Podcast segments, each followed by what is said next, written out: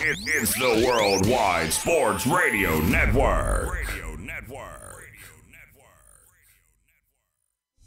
Great moments are born from great opportunity. And that's what you have here. That's what you've earned here tonight. Forget about the crowd. It's the size of the school. Their fancy uniforms. And remember what got you here. If you put your effort and concentration into playing to your potential, to be the best that you can be, I don't care what the scoreboard says at the end of the game, in my book, we're going to be winners. On this team, we tear ourselves and everyone else around us to pieces for that inch. We claw with our fingernails for that inch because we know when we add up all those inches, that, that- that's gonna make the f***ing difference between winning and losing. It's down to the wire with, with, with Errol Marks and Speedy Petey Oh, Petey!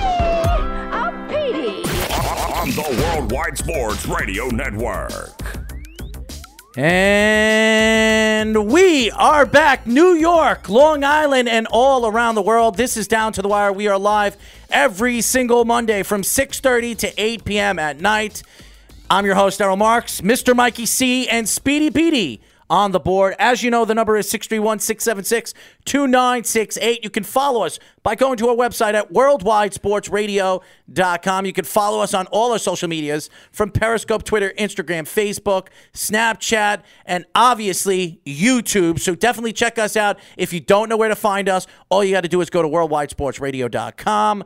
We have a lot of sports to talk about today, and we have different subjects that we're going to talk about in sports. We're not going to talk about every single story that's going on in New York sports, but it's going to combine with New York sports and American sports on the questions that we're going to argue and debate on this show today.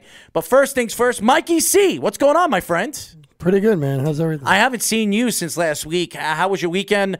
Uh, what did you do? I, I, obviously, you were probably working with your son or hanging out with your son, right? yeah, I had him. Uh, well, it wasn't my weekend, but I had him Saturday night into Sunday. So So that's always good. You probably you were probably playing video games all weekend. that's all he does. He's trying to he's trying to complete a season. It's cute. Well, that's He good. all I- 82, eh, all 82 games in the season? Yep. Wow. well, plus he's not players. athletic, but he loves his hockey. So that's a great thing. As long as he's a fan, and, and maybe as he gets older, he'll probably listen to this show because we'll get more into hockey. And we do talk a lot about hockey on the show in increments. Uh, obviously, everybody knows this is the off season, and right now there's camps going on with all the teams in the NHL, the Rangers, the Islanders. You're hearing stories about uh, Capo and, and everything that's going on with the Rangers with the acquisitions that they made with Panarin and, and everything like that. And the, and the Islanders, obviously going into their second year with Barry Trotz and Lou Lamoriello, and hopefully they could take a step forward from what they had last year in a great season 48 wins and going into the second round and getting swept by the Carolina Hurricanes. But we'll get into that as the as the offseason progresses in hockey. But this is a story that I really want to get into. And I know, Speed, I usually ask you what you did on the weekend, but I pretty much know what you always do on the weekend. If you're not hanging out with your family, you're on, uh, you're working with us, you're doing the work for us, and you're doing the things that you need to do. Don't or worry. Don't worry. I got or my you're drinking. wallet. I got my wallet back, though. That's all that matters. Oh, you found your wallet? Where'd yeah, you it was, find it was at my house. Uh, we we go out last Monday, and we pull up, and Speedy has a heart attack, stating, "Uh, "I lost my wallet. I don't know what to do. Uh, how am I going to pay the bill? How am I going to do?" that?" I was like, "Speedy, I'll pay your bill. Let's go inside." He's like, "But I don't know where I put it." I was like, "You probably left it at your house." And he's like, he's ripping apart. He's ripping apart his ba- ripping apart his bags. I'm I'm laughing. I'm like, "What's wrong?" He says, "I lost my wallet." I said, and I know all about losing your, my wallet. Yesterday, I left my wallet on a counter and I left it and I realized 30 minutes later I left it on the counter and then I went I went to every single spot yesterday until I remembered where I left it and thank God nobody stole it. They stuck it under the counter. So this is this is the problem right now. Usually people see something, they see credit cards, they see money or they'll they'll steal whatever they they think is worth anything in the in, in the in the wallet and they'll throw the wallet out. So nobody will know that they took it. So uh, but anyways, that's why you ha- just like you have phones, you have a way to find your phone by going to an app. I think you should do that with your wallet. Why not get like a little magnetic thing, stick it in your wallet, so you'll never lose it. That's a good way of finding it, right? That, that'll exist at some point in our lives. I should design it. I'll be a multi-billionaire. Yes, you would. Anyways, uh, we're gonna get into all these new stories. Speedy's gonna read out the stories, and then we're I'm gonna have my my thoughts to it, and then we're going to argue it and debate it. And this is going to be a completely different show than all the shows on the network. But we'll get into New York sports as we progress on the questions that we get into. Speedy, I I know the first subject is. Go ahead. You you can read off the first subject. The first subject is basically is with Chris Paul now not not being wanted by teams with the contract that he's on. Obviously, he was just traded to the Thunder in the in the Russell Westbrook deal. Is players like Chris Paul and Carmelo Anthony and players of that generation are they not being sought out by NBA teams anymore because they are quote unquote cancer in the locker room? Is our first topic. And here's the thing everybody knows that in professional sports, you have prima donnas on each and every different team in their organization. Every team has a prima donna. Either they're into fashion, they're into money, they're into sex, they're into drugs, they're into something. Strip bars, whatever they're into in their off season, that's what they're into. And sometimes it breaks in the press. And here in New York, you know that you're in the if you're you're playing for one of these teams and you're playing for an organization that's the center of attention, aka the New York Giants, who's the big brother of the New York Jets. But the Jets, obviously, the players from the Jets organization. If there's something, if there's a story, there's something to be said with the press. The press is always trying to find something. But the way the leagues are have changed and the way sports has changed, it all matters about TV and newspaper and writers and beat writers. Everybody's writing about something. Everybody's trying to find the next big story. So right now in the off season, everybody's wondering why Paul George got that contract that he got last year, the five-year deal from the Rockets. And they went far. They went deep into the playoffs this year. They didn't get to the Western Conference Finals, but they got into the second round. They got knocked out in the second round, and everybody says, well, this team needs to be changed. Everybody's up, everybody's free, and and and they could trade everybody in the in the offseason. We heard from the owner after the season end, the Rockets owner come out and say that everybody is available this offseason. Meanwhile, the only player that moved from the Rockets organization is Chris Paul. Now there were stories coming out in the playoffs that in one of the games, Chris Paul and um, uh, James, James Harden. Harden. James Harden had an argument on the court. And it, there was a, a timeout, and Chris Paul said something, and then James Harden said, Well, it- it's always about you. It's always about you. And that stirred up a lot of arguments in the locker room. And Chris Paul supposedly was not talking to James Harden throughout the rest of the playoffs. They got knocked out pretty pretty quick by Golden State after that. And now you you look at it, all of a sudden Chris Paul is traded to OKC, involved with the West, Russell Westbrook trade. And they gave up, I think, five first rounders or something like that. Um, I think three unprotected. I, I don't know exactly. I think it I think comes it out was to two unprotected and two pick swaps. yeah, so it's it's almost four or five first round draft picks for Russell Westbrook and Chris Paul. Now Chris Paul is still owed four years, I think close to 150 million dollars. So I thought it was three years and four. he signed a has five year deal last year. Th- This Two was years ago. it was last year. Two years ago. No, they had two different seasons. Yes. They went to the Western Conference Finals once and then the second round. two No, year. years but he didn't get the contract until the end of the No, season 'cause before. I, I remember I saw it, I saw it broke. The only difference is Chris Paul has three more years. Westbrook has four more years. Yeah, because Westbrook got it from his own Correct. team. Yes. Well, just look that up, Speedy, because I thought it was four years left on his contract. But nevertheless, he still owed almost $100 million.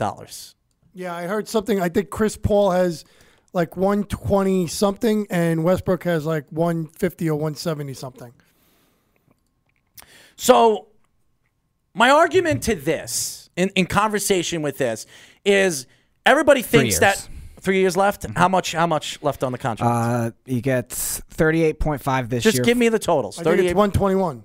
121. Okay, so 120 million dollars. yeah, looks like it.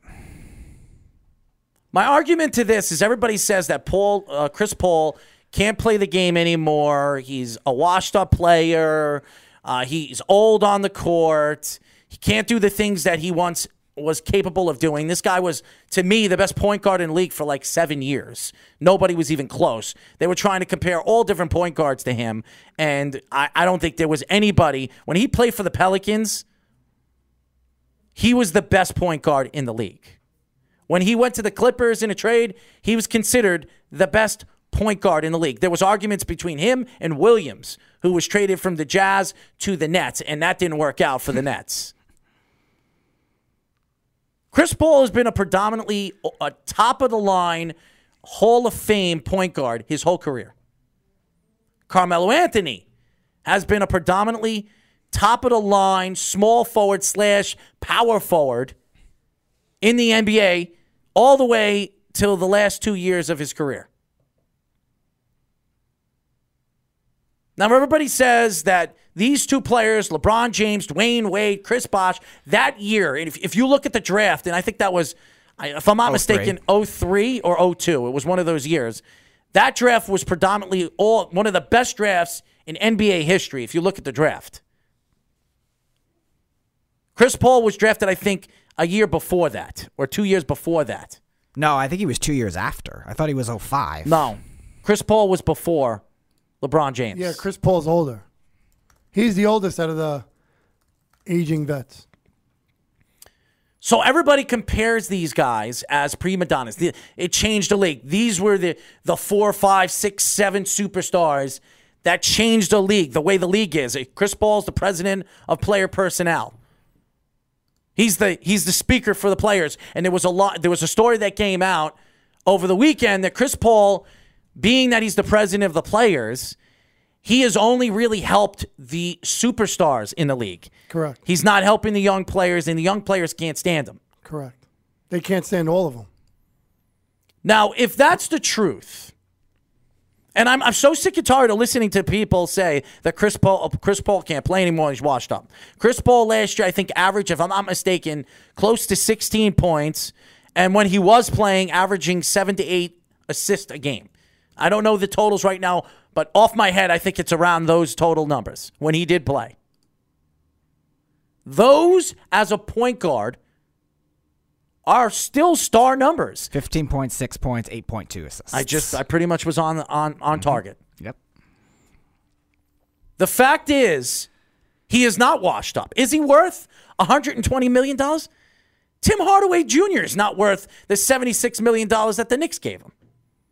But he's getting it because the league has transitioned. The new CBA, the new TV deals. Now you see Adam Silver trying to make more money for the league, just like you see with the NFL, you see with the NHL with Barry, uh, with Gary Bettman, and and you see what's going on even in the PGA in tennis. It's transition. Now, do I think LeBron James, Chris Paul, and even Dwyane Wade are prima donnas complaining, crying? If you listen, if you listen to any of the referees come out and talk about the arguments that they have on the court with the players, you hear five or six names that complain more than others. And who are they? LeBron James, Dwyane Wade, Carmelo Anthony that never got a call. Thank God. These players, He's still looking for a call. these players are the players that you talk about 2003. These are the guys. And that's why I say LeBron James is still on top of his game. If he wasn't, he'd be another guy You know why? Le- you know why LeBron James? He's a legendary player. His numbers It's are not only that. He out of all of them, he's the only one that doesn't play a selfish game. And I think that's why he's still on top. His game is not selfish. Is Chris Paul's game really selfish? No, Oh my God, are you kidding me? I think Chris hmm. Paul's. I think Chris Paul's game got more selfish when he went to play for Lob City. he City. thinks he's better f- than everybody. He wanted to be the number one guy. He was the number one guy over Blake Griffin. He's the one who created Lob City. In, yes, to me, he still has the game where he could still be a dominant player at his position because he's a great defender. He really is. He's a great defender. The problem with Chris Paul over the last couple of years is the guy likes to be in the tabloids. The guy wants to be in the press. He's on every single commercial with State Farms. He this and he didn't even get the job. LeBron gave him State Farm's job because he had all these endorsements. He didn't need it, so they told he told State Farm to take Chris Paul on because he would be a better suited p- uh, player for that position. Spokesman for that position. But do I believe that there are cancers in the locker room? Absolutely. Oh, they all are.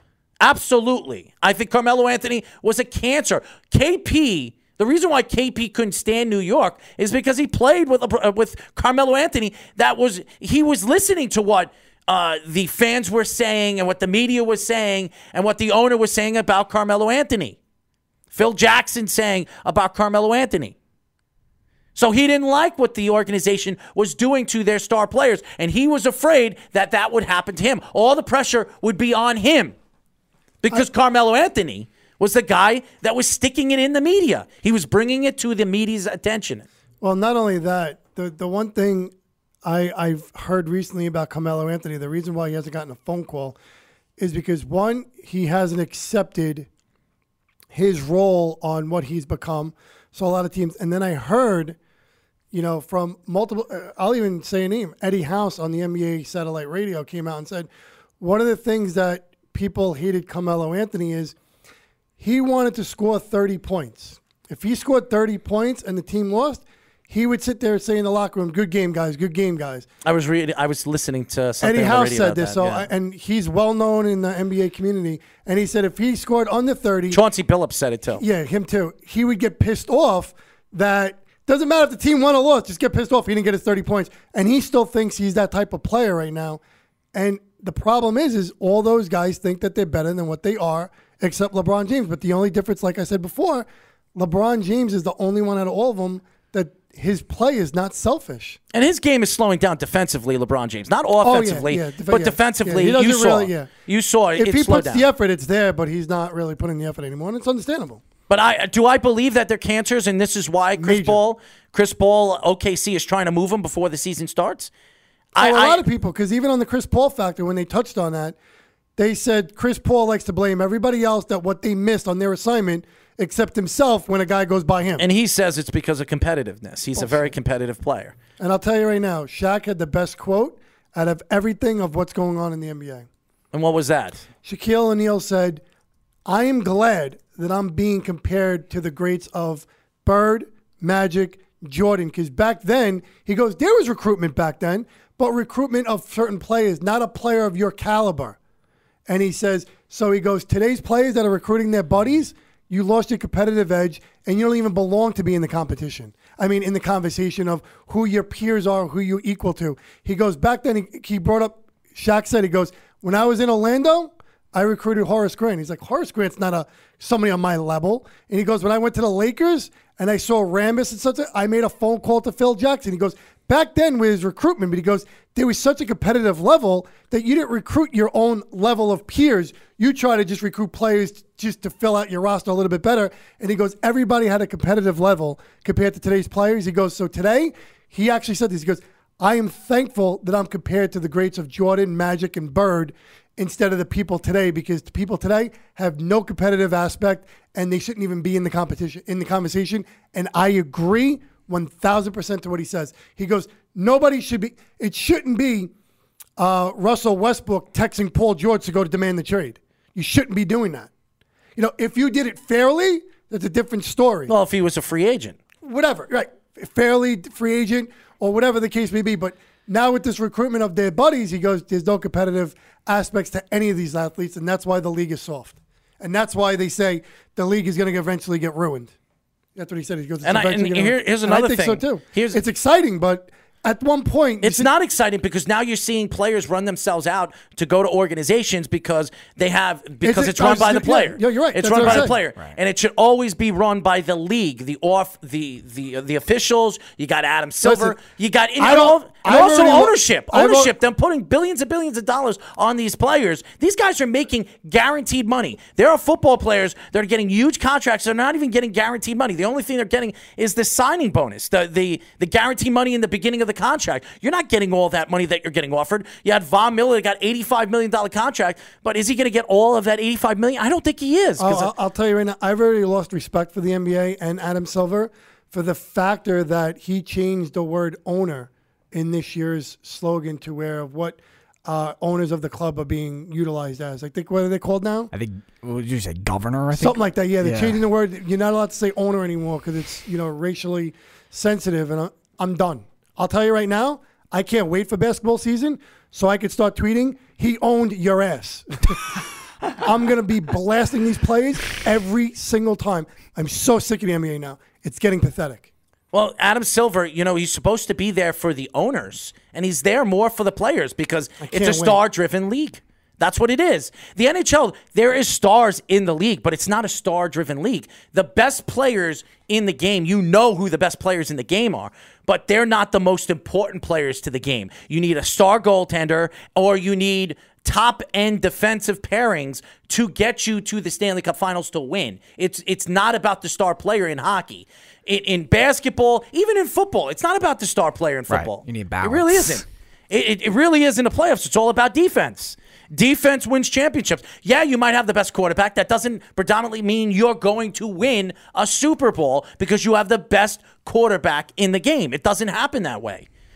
Only basketball do you have these players like Carmelo Anthony, like Chris Paul, even like LeBron James, Dwyane Wade, and Chris Bosh. Even though he's a part of that, Chris Bosh, Chris Bosh doesn't really speak amongst.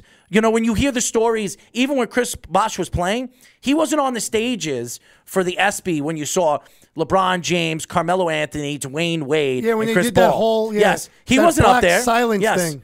Chris Chris Bosh wasn't up No, there. No, he wasn't.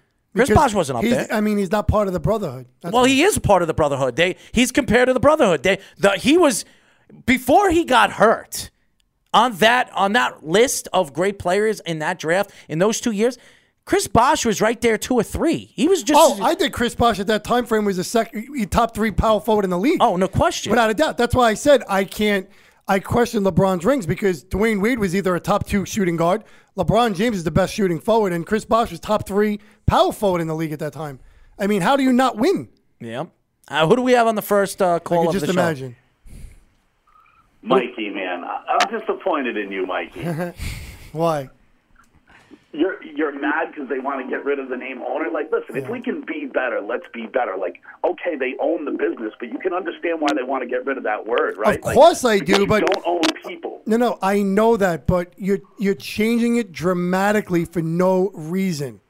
It's really no reason. CEOs because that's what they are. They're the CEO or whatever. right? I mean, Like, there's really no reason. I mean, it- it's getting pathetic now. Every little thing is becoming racial sensitive. It's it's. I, I. I understand. No, people. I'm. It's not saying owning people, but he is the owner of the of your franchise. It has no bearing. It's not being utilized. You don't see any owner saying, "Shut up, I own you." I mean, that's a little, you know, taken out of context. That, then I could understand. I mean, you know, there's a reason why they let they made Donald Sterling sell the team. There's a reason why they made Jerry Richardson sell the team. Well, that that's the point. But I'm saying you're changing the And word. that's also part of the reason why they want to get rid of that whole stigma. They're trying to wash themselves of, of Jerry Richardson saying the N word and Donald Sterling I, saying the N word. They I get it. that. I understand it, but you don't need to change the terms when it's not necessary. It's getting out of character right now. It's getting fi- be, far beyond out of character. It's not necessary. Every little thing. I mean, are we It's getting? every is- little thing. Oh my God, it is too. It so is. The rule changes, change everything. They, they're they're a bunch of. Cr- it's a soft league. It's getting pathetic. Now you got to change the word owner into governor. Really? Who What's cares? wrong with that? Here, who cares? That the point is, who cares? It doesn't even. It's need trying to, go to there. because he's saying it because it's it's protecting the players. It's not protecting the owners, and and the commissioner is there to protect the owners, not the players. The players have their No, own no, no, union. no, no. The Listen, commissioner Jeff. I'm sorry to say this. because- If you work for me and I'm paying you, guess what? I would never say it, but I own you. But you don't, though. I No, no. I understand. You the can quit and go. You're, you're Mary White. You're absolutely right. But guess what? I'm the owner of the franchise. Right, right, right, but right, but And, on. now, So- as an so owner of a franchise, am hold I going to sit on, there and And, throw where, it? and wherever you Hold- go, you'll have an owner at some Right, point. and not only that, am I going to sit there and throw it down your throat? No. Now, if it gets thrown Right, down the throat, then but I can here's the- understand somebody being dismissed and stuff like that. But I don't think it's getting thrown around like that. But but here's the difference, though, Mike. Basketball players can't just go. You want to know I got into a fight with you, so I'm going to quit and I'm going to go to someone else. Where if you owned Chick Fil A and I quit your franchise and went to go work at another Chick Fil A, I can do that. freely. Right, no, no, I These understand that. Can't do that. Actually, you can. You don't have to sign a contract when your contract expires. Yes, you can. Especially these contracts are basically three to five years max. buddy. When when Donald Sterling used, I understand. If you're going to use Donald Sterling as your only debate, then it's not even worth it. Because, I mean, I get it, but I'm just saying it's like those guys are done. Like, obviously, they made comments and they kicked him out of the league. But so because of that issue, we have to change the word owner into governor? Come on. Are we are we really are we really getting that soft in the NBA? Here's the point, Mikey. If you can do better, do better. I un- I agree with you on that, but I'm just saying there's no need to even go to that level. That's all I was pointing out. The NBA didn't need to go to that level. Do you see? Hold on. Okay. Do you see other sports saying, "Hey, wait a minute. You know what? The NBA changed it, so we should change it too." I could understand if it was going to be a NBA for the growing thing. Has always, the NBA, for the most part, has pretty much always been ahead of the curve. As as far oh, as far as oh. endorsements, he's right about that. I mean, the NBA is in, in, out of all the sports, even football, oh. football is is where it always is. It's it's making about fourteen to I was about to say football's a you know 14 to 20 billion dollars every single year in endorsements and what they make even at the Super Bowl. Right. now basketball this year in endorsements made 10 billion dollars. I mean, they made a lot of money Listen, I- and they have new TV deals and new everything right now and it's getting close. I mean, it's not anywhere where the NFL is right now, but if you look if you ask anybody, basketball is more of a worldwide sport than football is. Of course, And yeah. and that's why I think eventually basketball predominantly will grow to be the biggest sport in all of sports, especially with the young superstars coming out from all overseas. I mean, look at look at the players. Luka Doncic. Look how look at the player he's turning out to be. If KP predominantly turns out to be the player that a lot of people here- think he's going to be. Here's the problem because of the roster size and you play No question, five, and it's in America. Yeah, it, no, not besides that. It just it won't get its full in a sense to where because you have a, a It's limited the number one size. social media No, no, sports in, in, in all of the country. I mean, when you talk about LeBron James, how many people are following LeBron James? 60 million people? I mean, when you look at that just as a whole, when you have guys like LeBron James, and that's why I, I think Jeff is right about that in the argument of what you guys are arguing about. I think that basketball is is now growing because of the the star. It's it's it's a star driven league. But I remember It always has been. though. I, I I remember in the '60s and the '70s and even the '80s, there were teams that just because they had uh, one top of the line star, they had a good team around those players where helped them win. If you have the two best predominant players on one team, you have a better chance of winning than the better team now in sports in, in in the basketball game. Why is that? Because the game is is customly built around it. Even referees, they're getting the the stars are getting more calls than the young players. That to me, except besides Carmelo Anthony, of course. Carmelo Anthony never got a call, ever got a call. told you, still waiting for a call. Right, but it also it also comes down to the amount of people that are on the playing surface at one Right, time, it's- right? it's Whether very a limited, that's what I'm field or saying. court. Like when when there's 11, pe- you know, there's 22 people on the field, right? 11 on offense, 11 on defense. Yes. When you you know like one, it's it's much much harder for one person to control what 11 uh, what 10 other people are doing than it is for one person in basketball to kind of control the flow of four other people. Right, plus compensating for offensive and defensive packages. If you put five corners on the field, three to pass rushers, linebackers, etc. Right, and, and hockey doesn't really count towards this argument because during the flow of the game, you literally have all 20 people on the ice at the same time, essentially, just because, okay, there's only five in the goalie out there at the same time, but there's constant line changes. Like, you're not stopping the play to go change personnel. You're doing that mid-play. So, Well, like, I, I understand that because you can't you can't you can't go at that speed and shift, especially on ice, like you can do back and forth on basketball. But here here's the thing that I disagree. Hockey should be added to it because hockey, even though there's stars in the league, not a matter of fact, go up and down who's won championships.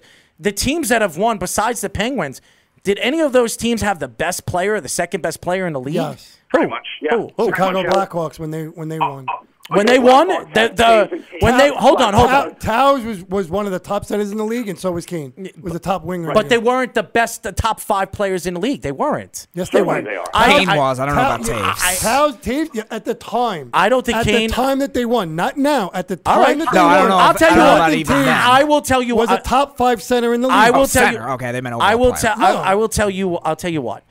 I w- Go we'll go. We'll Did go Ovechkin- back. Is Ovechkin not a top five player? Ovechkin won last year. Is Yeah. he not a oh, top Oh, he's a top. player? He's a top offensive player, an all-around player. He's not a top all-around player in the league. He oh, just learned how to play defense player. within the last two certainly years. He's not. Because Ovechkin is not. Because Trotz turned him into a, a defense. Yes, he has. I, I don't think Because he's a top five to player him, in, in, in his the whole only way, game. The only way we're going to be able to win and advance further if you play defense.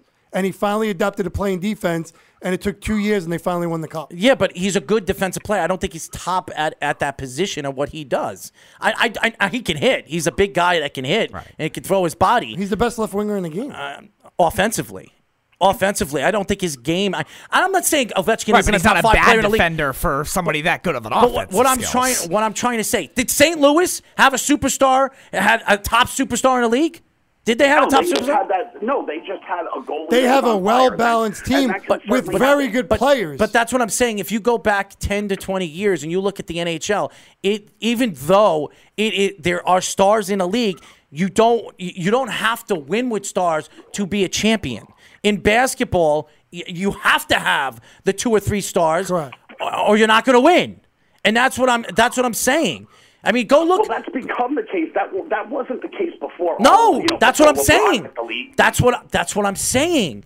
In LeBron the even though even even though Michael Jordan was the best player and that's why they won because Michael Jordan was far and along the best player in the league. If you go back to the 60s, the 70s, and the 80s, and you look at even Bill Russell, Bill Russell was a great player. He was a great player defensively. He was that's the what best was. defensive player. No question. Right. He was the best defensive player. He wasn't the best player in the league. No. And that's that's what I'm saying. They had the best team. That's what they had. Even when we look at the Lakers in the, the 70s and and in the, the, the late 60s with those teams, with the Jerry Wests and the players that they had, they had Jerry West. He was a great point guard. He was a great guard. Okay? But the whole the team was good. The bench players were good. That team was great when they were when they were at top of the game. The game has changed. It's transitioned into a star league. So now you got a commissioner that runs the that like every single league, the commissioner runs everything, and you would think that the commissioner would be on the side of the owner. But right now, Adam Silver, because the, the players are making the league tons and tons of money with all the new TV contracts, and we talked about this, Jeff, he's banning now for the player, not for the owner. And to me, that's a catastrophe that because that's going to affect. That's not. Tr- that's not true either. All he's doing is changing the word to make the players more comfortable. So it's not The players. mentality. He hasn't. He hasn't taken any power away from the owners or anything like that. Nothing has changed for the owners. This is just something that. Let's be honest. It, it's probably something that's long overdue. Right. That's a terrible subject. Probably. uh, Would you say ninety percent of the NBA is black? Right. Like that's what this. I thought it was down to Chinese. Come on, you know what I'm saying. But like mm-hmm. ninety percent of the league is That- black. see, you, I you under- don't want to be you don't want to be using those kinds of words because of the history in this country. I see no problem with calling them governors or CEOs or whatever. And I it, it, and truthfully, I applaud Adam Silver for taking this action, right? Because at least he's being a little proactive. It would have taken Roger Good. It would have taken ten incidences of racism before Roger Goodell would have ever done anything to move his ass to do anything. He is so reactionary; it's ridiculous. And I give Adam Silver credit for being proactive in this situation. It's interesting. It's an interesting story. Um, Speedy, what's the second uh, topic we're going to get into? All right, so the second topic is NFL schedule versus the betting odds and why that a lot of the Vegas favorites for both win totals, MVPs, anything like that shouldn't matter because there's always going to be a surprise. Now, here's the thing, Jeff. That's why I want you to stay on on this topic because we argue this all the time. We do. We, know who the Super Bowl MVP is going to be. Uh, uh, you see, and this is this is why we sit here and we talk this and we Doesn't argue matter. this. I own your ass. Oh, here we go. Anyways, my my my thought to this particular subject, which people don't look at, is the way the NFL is brought into not only the players, but the way the league is transitioned through betting and lining on who is going to be the the, the top team in the league, and it never works that way. Right. Look look look at last year. Everybody was saying Washington, even with Alex Smith, aka me, thinking that they were the worst team in the division. Besides, they would have made the playoffs. They probably would have won the division if Alex Smith didn't get hurt. Correct. One hundred percent. So, and nobody, and, and a lot of people, a lot of people thought there was no way in hell that the Redskins were going to be at the top of that division. No way. Because of the because of the facts of what the Eagles are, and even Dallas with the defensive prowess that they had the year before. Everybody thought that they were not. They were they were the fourth best team in the division. Now you look at this year, and you look at some of the teams. Look at the favorites. Obviously, the same favorites as we always have. The Patriots right now. Uh, you have um, who are the favorites right now? Right I think now, New Seattle's. Eng- New England. I think Seattle's. It's New England at 11. Uh, the Chiefs and Rams and Saints are 10.5. Chargers are 9.5. Or uh, Bears are 9. Colts Whoa, whoa, whoa, 9.5. nine to one. This is what like wins per year. This is win something like totals. Yes, this is projected Oh, win totals. Colts are 9.5, Eagles 9.5, Browns, Packers, Steelers, Vikings, Cowboys at 9. So that's basically the top 10, top 12. Now, if we look at schedules and we look at Kansas City right now, right now they would have the second most wins in the league. Now, Who's on their team? Kansas City. And, and and you look at Kansas City, look at the the acquisitions they made in the offseason. They made some decent acquisition, but they lost a tremendous amount offensive and they don't they don't even know if Hill's going to play all season long cuz he might be suspended a significant amount. We just saw Herndon from the Jets get suspended for 4 games because of that drive-in intoxication last year. 4 games for that. Right. Four games the league gave him. Could you imagine what Hill's going to get if he is prosecuted by the league? He's going to probably miss the whole season. How is Kansas City going to be the sec- have the second most wins in the league by Las Vegas? Now, I understand how Vegas rates it because they got the best quarterbacks and this and this and that and what they did last not year. Well, I, I, I understand. Well, you might not think it's how it works, but there there's all. How does it work, Jeff? You know, because you you work in Vegas. How, how does it work? It's, it's right. They come up with a number, right? Of Why? What you think, and that number. Well, no, it's just based off of predictions and you know experts kind of thoughts. But then those numbers shift based on money that comes in. That's how you get lines for anything. Is you know if Vegas is trying to make money on the juice. That's how they make their money. Mm-hmm. They're trying to get equal amounts of money for and against the Chiefs getting that amount of wins because they don't care who wins or loses as long as that balance is even because they're getting paid off the juice. Right, because So if they're trying to come up with a, they're trying to come up with a number where they can get money on both sides of the bet. If there's more sides going one way, then they lower the you know then the bet changes. The right, numbers that's change. how that number changes. That's that's where that number has come from.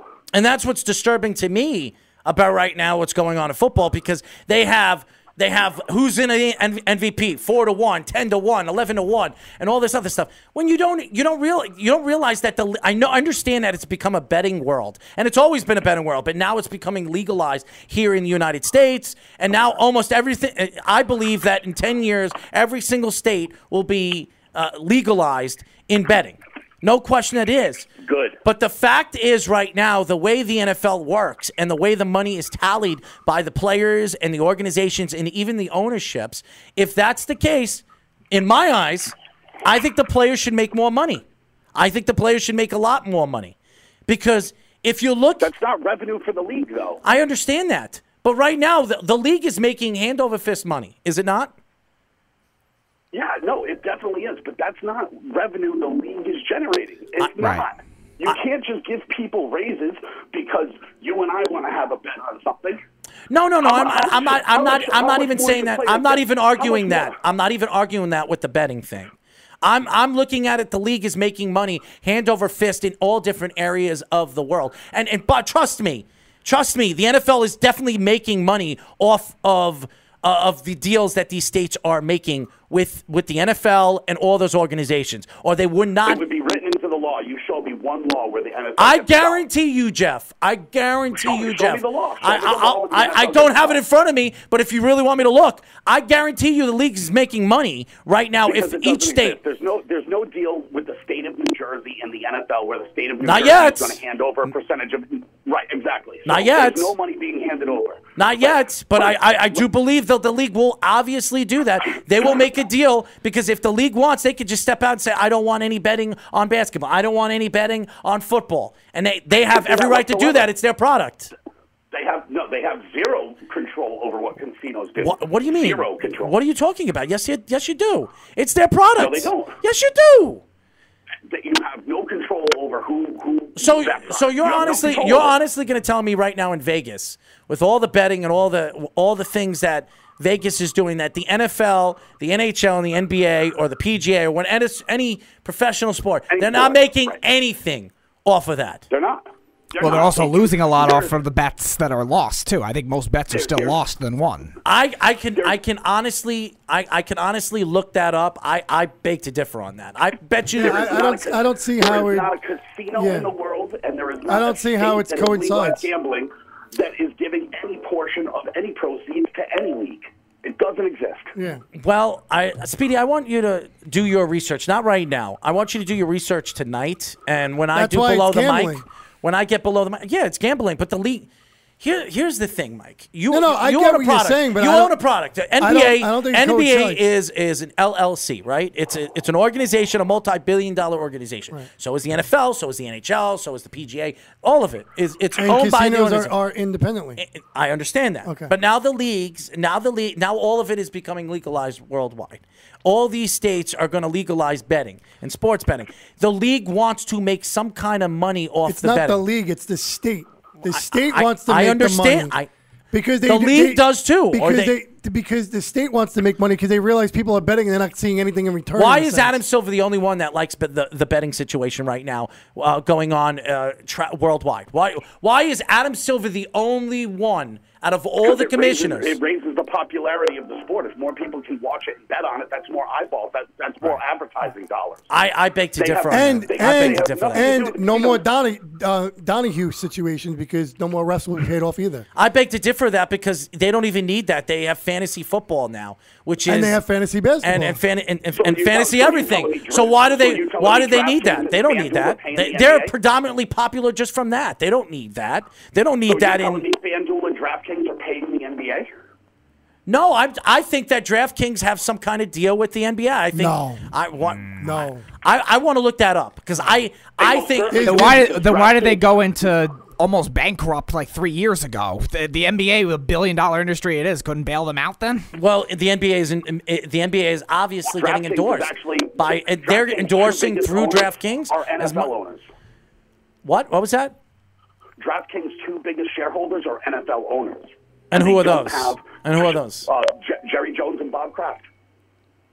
I didn't know that. So I didn't didn't know know that. that. So, but I I want to see. I want I want to look that, and that's what I want. That's what I want your homework to be. I want you to look that up because on below the mic, that's that to me is a good subject to argue about because I think that I just don't see how it coincides. I get what you're saying. I just don't see how it coincides. I, I just I look at the leagues as a only- total only identity and leagues- its own identity, and the they only- should be making money off of it. I think they should be making a The percentage only off the way betting. Leagues are going to get a piece of it is if they somehow allow, allow live betting stations within the arenas, and that hasn't happened yet.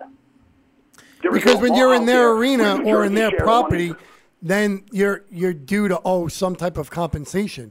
When you're, you know, that- when you're in, you know, I'm just I'll use Vegas. If you're in Vegas and you're betting on the Knicks game, there's nothing being compensated to the Knicks. Nothing, because it's an independent gambling station.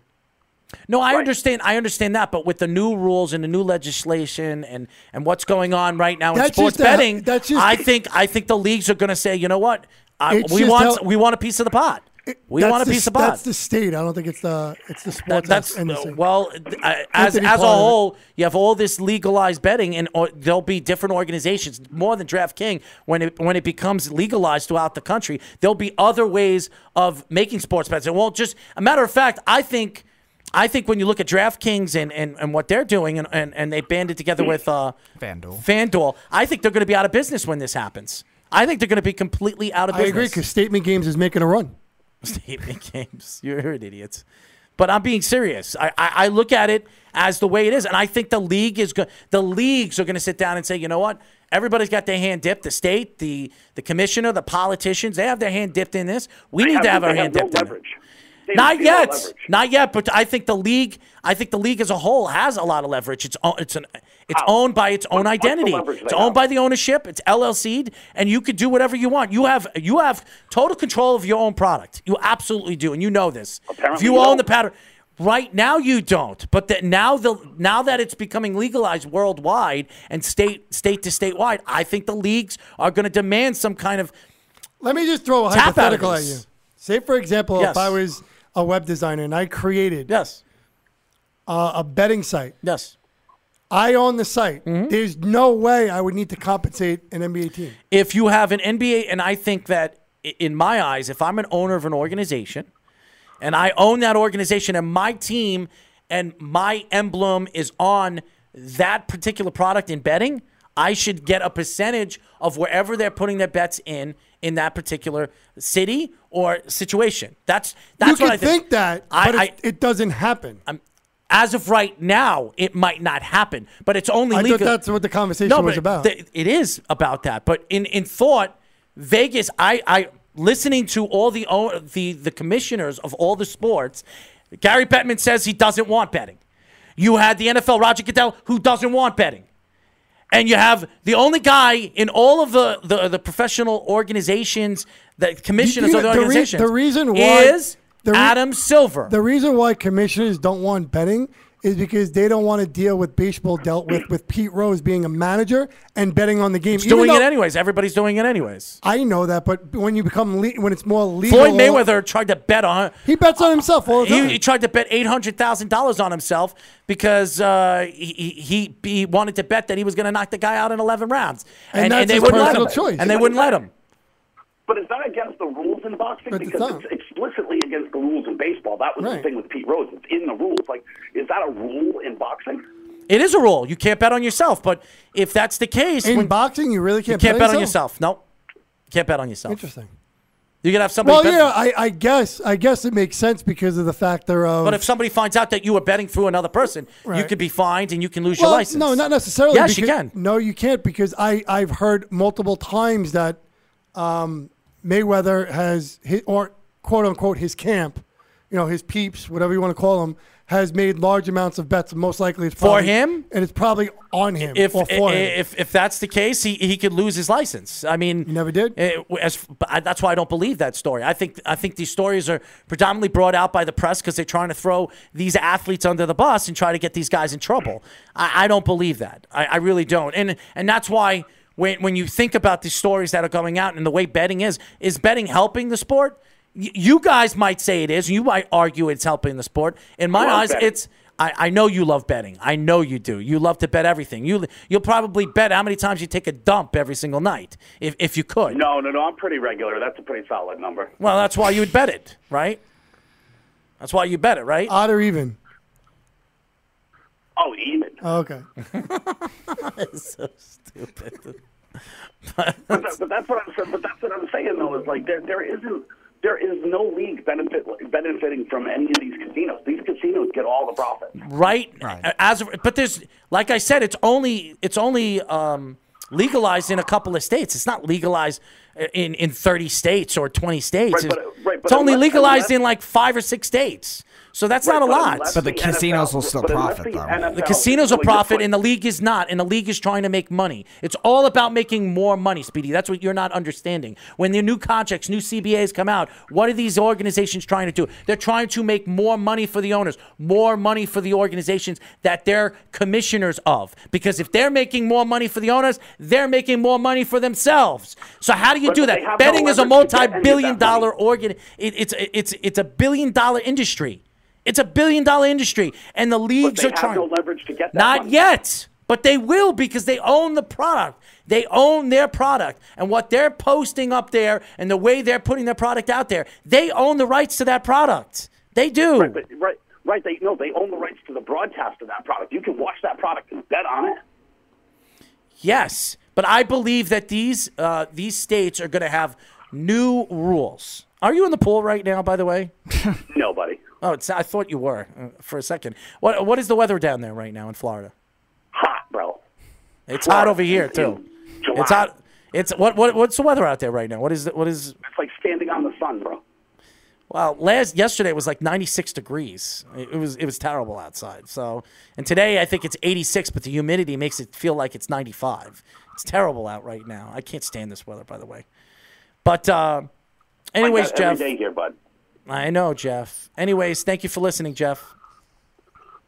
Uh, always a pleasure, Errol. It's, I mean, to, to know that you guys are back, it just warms my heart.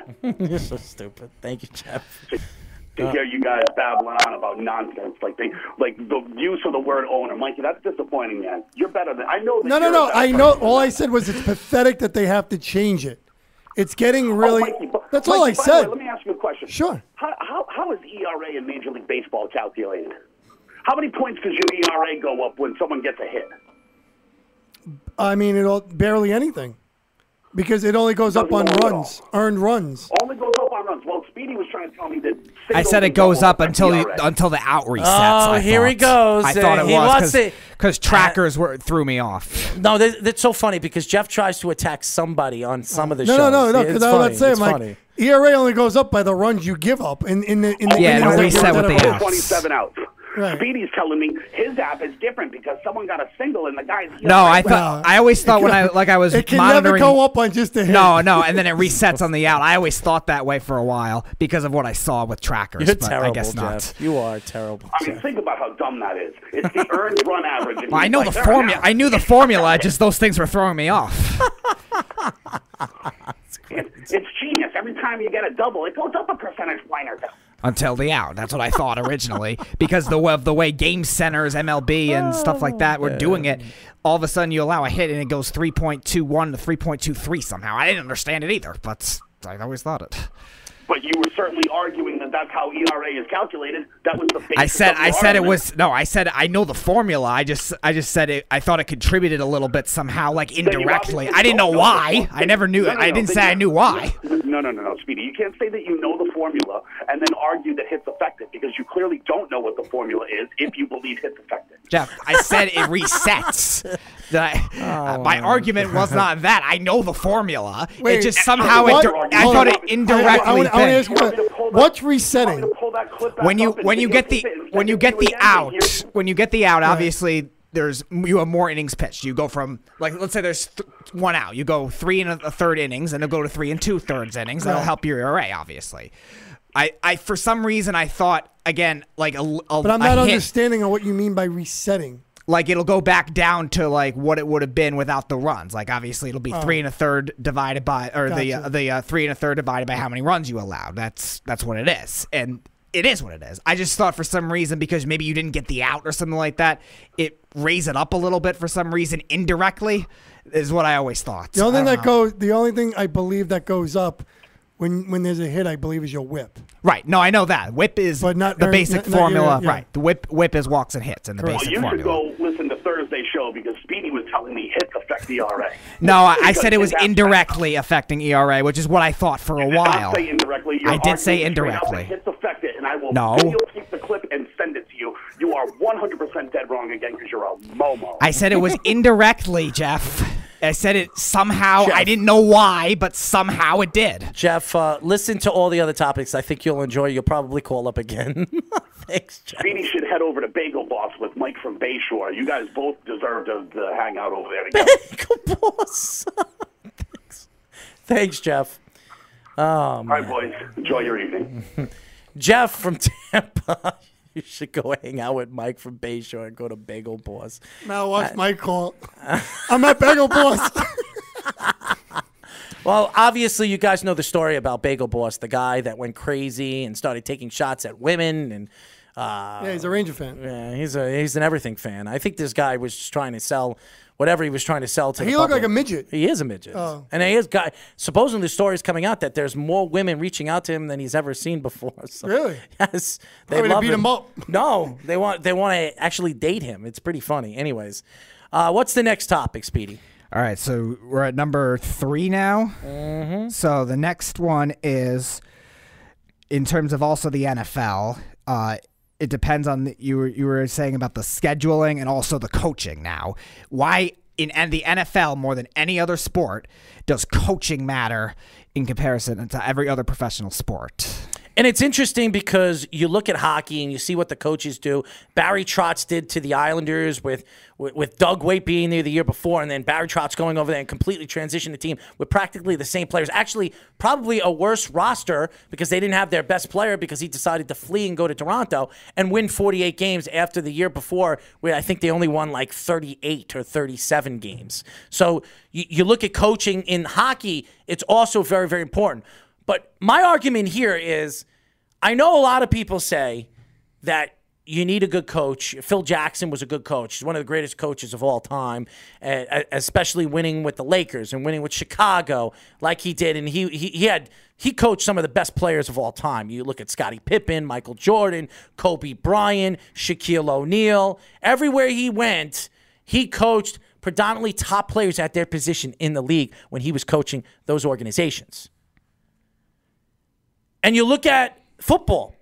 You'll look at Obviously, we all know Bill Belichick and what he has done for the New England Patriots, winning six titles, six, six championships over there in New England in almost like 18 years, 19 years, which has been um, unbelievable. Winning seasons every single year, every single year since Tom Brady and Bill Belichick has been uh, accustomed to winning with that organization. But why is it, Mike, when you look at football? And I know there's a lot of plays and and knowing uh, different play calling and different numbers that they're calling up and even signals at the line of scrimmage where you know as you know the the great sayings of great uh, guys like Peyton Manning, Omaha or Rex Ryan, or all these things that he was calling at the line of scrimmage that only the players would know in abbreviation to a play. Why is it that the coach who most of the time is an expert in one side of the ball, offense and defense. Why is it that the coach in football is so much more important in football than any other sport? And I, I, I know when you when you look, and there are people that'll argue if the hockey fan, a hockey fan would say it's hockey, but that's not true. I I've seen posts and I've seen arguments all over the social media market which is harder to coach in professional sports? What what do you need a top coach for in professional sports? And, and they put baseball, hockey, football, and basketball, the four top sports in America. Not talking about soccer, that's worldwide. Why is it football by a, a landslide over all the other sports? I think because of the roster size, injuries, and the type of game that it is. There's more technique involved to where – you know, obviously there's plays being called and certain plays have a certain style of developing and you need a certain, you know, technique to do it. So the coach has to do it and understand what the opposition is probably throwing against him and try to make those adjustments because there's 11 on 11 right off the bat and it's a speed game. So that could possibly be the reason. My argument is hockey. And that's the thing when I when I look at all the sports, the manager, if you have if you know how to run a bullpen and you have a good bullpen and you have a good all around team, you can manage. Me and you could manage. If we know the game enough, Correct. we if there's can manage. a dominant team, anybody can manage. Yes, Correct. we can manage. Uh, anybody can manage the Lakers. I mean, uh, the Golden State Warriors with that team. Absolutely. Anybody can manage the Yankees with their lineup and stuff like that. Anybody I, I, could have ma- managed Michael Jordan and Scottie mm. Pippen. Anybody could have managed them. And everybody's going to say, well, they didn't win until Phil Jackson got there. No, they didn't win until Scottie Pippen grew into his body. Once Scottie Pippen came to the organization, the team and the, the whole team completely changed. Defensive, I mean, you have arguably two of the best defensive players on your team in the league on one team, and arguably the best offensive player in the league on your team. So, yes, I, I, I understand that. I, I, would I would agree that basketball you don't need a top coach to win championships. You really don't. I mean, look at the championship. The Cavaliers. Who was their coach a couple of years ago? Tyronn Lue. Tyronn Lue. I mean, I, Steve Kerr. Does anybody? Did Steve Kerr ever coach before he took over the Golden State Warriors? He never did. Nope. He was a radio show guy. I mean, look at the look at the coaches in the last past. I don't know 15 years that have won championships. Tell me any of them that you think were any good. I mean, seriously. Well, I hate to say it. I mean, and I'll be honest. Popovich is starting to be questioned because now without Tim Duncan, he ain't exactly. That's what I'm saying. That's why I wanted to bring this argument up. But if you look at hockey and you look at coaching, just straight out coaching, how good was Toronto before their uh, what's his name again went to Toronto? Babcock. How good was Toronto? Toronto was one of the worst teams in the league. Correct. Until Lou Lamoriello went there and no, Babcock went there. Babcock was there first. I, but Lou Lamoriello and Babcock went, and it changed. The transition of the, the team completely changed when Lou and Babcock went there. Now you look at the Islanders this year. The Islanders were a 36 37 win team the year before with John Tavares, arguably one of the top five, top seven players in the league. They lose John Tavares. They have pr- practically the same team, same defense, same everything. And they were the best defensive team in the league. They had the best goals against, had predominantly the best goaltending tandem in all of the NHL. Two guys that you, one guy was a drug addict, the other one was a journeyman everywhere he's gone. That's my argument when you look at sports. Craig Berube went to St. Louis. They were the 31st worst team 30 games into the season. 30 games into the season. They were one of the worst teams, the second worst team in the NHL, and they won the Stanley Cup. So you think it's hockey? I think hockey, I think hockey you I mean, need- it's up there, but I don't think it's I think hockey you need the I, I think in hockey you because with hockey because you play Okay, here- five here's the on thing. five on an ice. Let's go. Let's go. Besides there's a Bill lot of Beli- informal Pl- concepts, Besides too. Bill Belichick. Besides Bill Belichick. Let's take him out of the, the mix. Bring me up the last champions, Philadelphia. Doug Pederson. Doug Pederson. What is Bu- what did Doug Pederson win before he became uh, be- before he Well, won the he was Super an Bowl? offensive coordinator. He was so an yeah. offensive coordinator, and he was an offensive coordinator for how long? I think four years. Yeah, not that long under. Uh, It was it was a long time. No. it, it was a long. It was longer than four years. He, I- he was he was with Philadelphia. He was he he wasn't. Well, he- I think he was the quarterback coach before he was the offensive coordinator. yes, he was with the Philadelphia Eagles for a long time. He was there for like Right. nine years, And then he You know, joined- e- exactly. So my my thoughts are go look at the coaches that have won in the last. but if you're an assistant or a quarterback coach, you have you're, you're not really part of winning. But here's the other thing too. The argument with the Eagles is the case of how much did his coaching really help the other players because they had a lot of unknown offensive personnel. Obviously, No, see what his coaching did was he installed a style. Like I said before, he implemented a style that benefited his quarterback for the offense to thrive in. right. Yeah, And the defense was pretty good. Right, the defense was already good, and I think their defensive coordinator Schwartz. Their is very defense was good, great, too. and their offensive line was But great. again, Right. look at all the games in the playoffs. Besides the first game they played against Atlanta, that they won with offense. They won. They scored 38 points against the the Vikings defense, which was really good, and they scored 41 against the Patriots in the Super Bowl. So that's a lot to do with a backup quarterback, a platoon of running backs.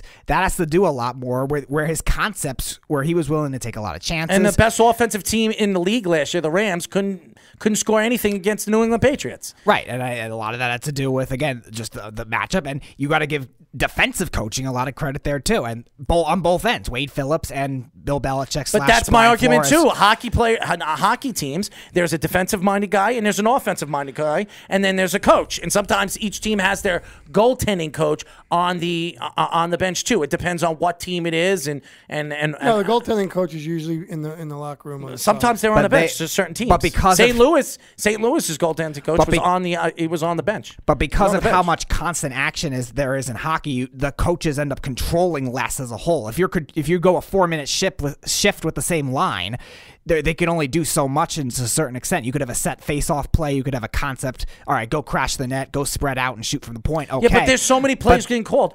Barry Trotz, and I remember the I remember when Barry Trotz they said, "What changed the outlook of the Islanders? How? What did you do that changed the Islanders?" And he said there was nothing changed about the the the, the team as a whole. It can't because it's the same personnel. yes, but he says he said that what I changed was the the different calls at the line of scrimmage, the defensive calls, diamond to squares at different points of the game. He was calling plays out, and the team. He this is the way this is the way you train your guys. This is the way you coach your guys during practices. And by the way, hockey you practice every day. There is no day break or anything like football. You only practice well, football, twice a they, week. They changed.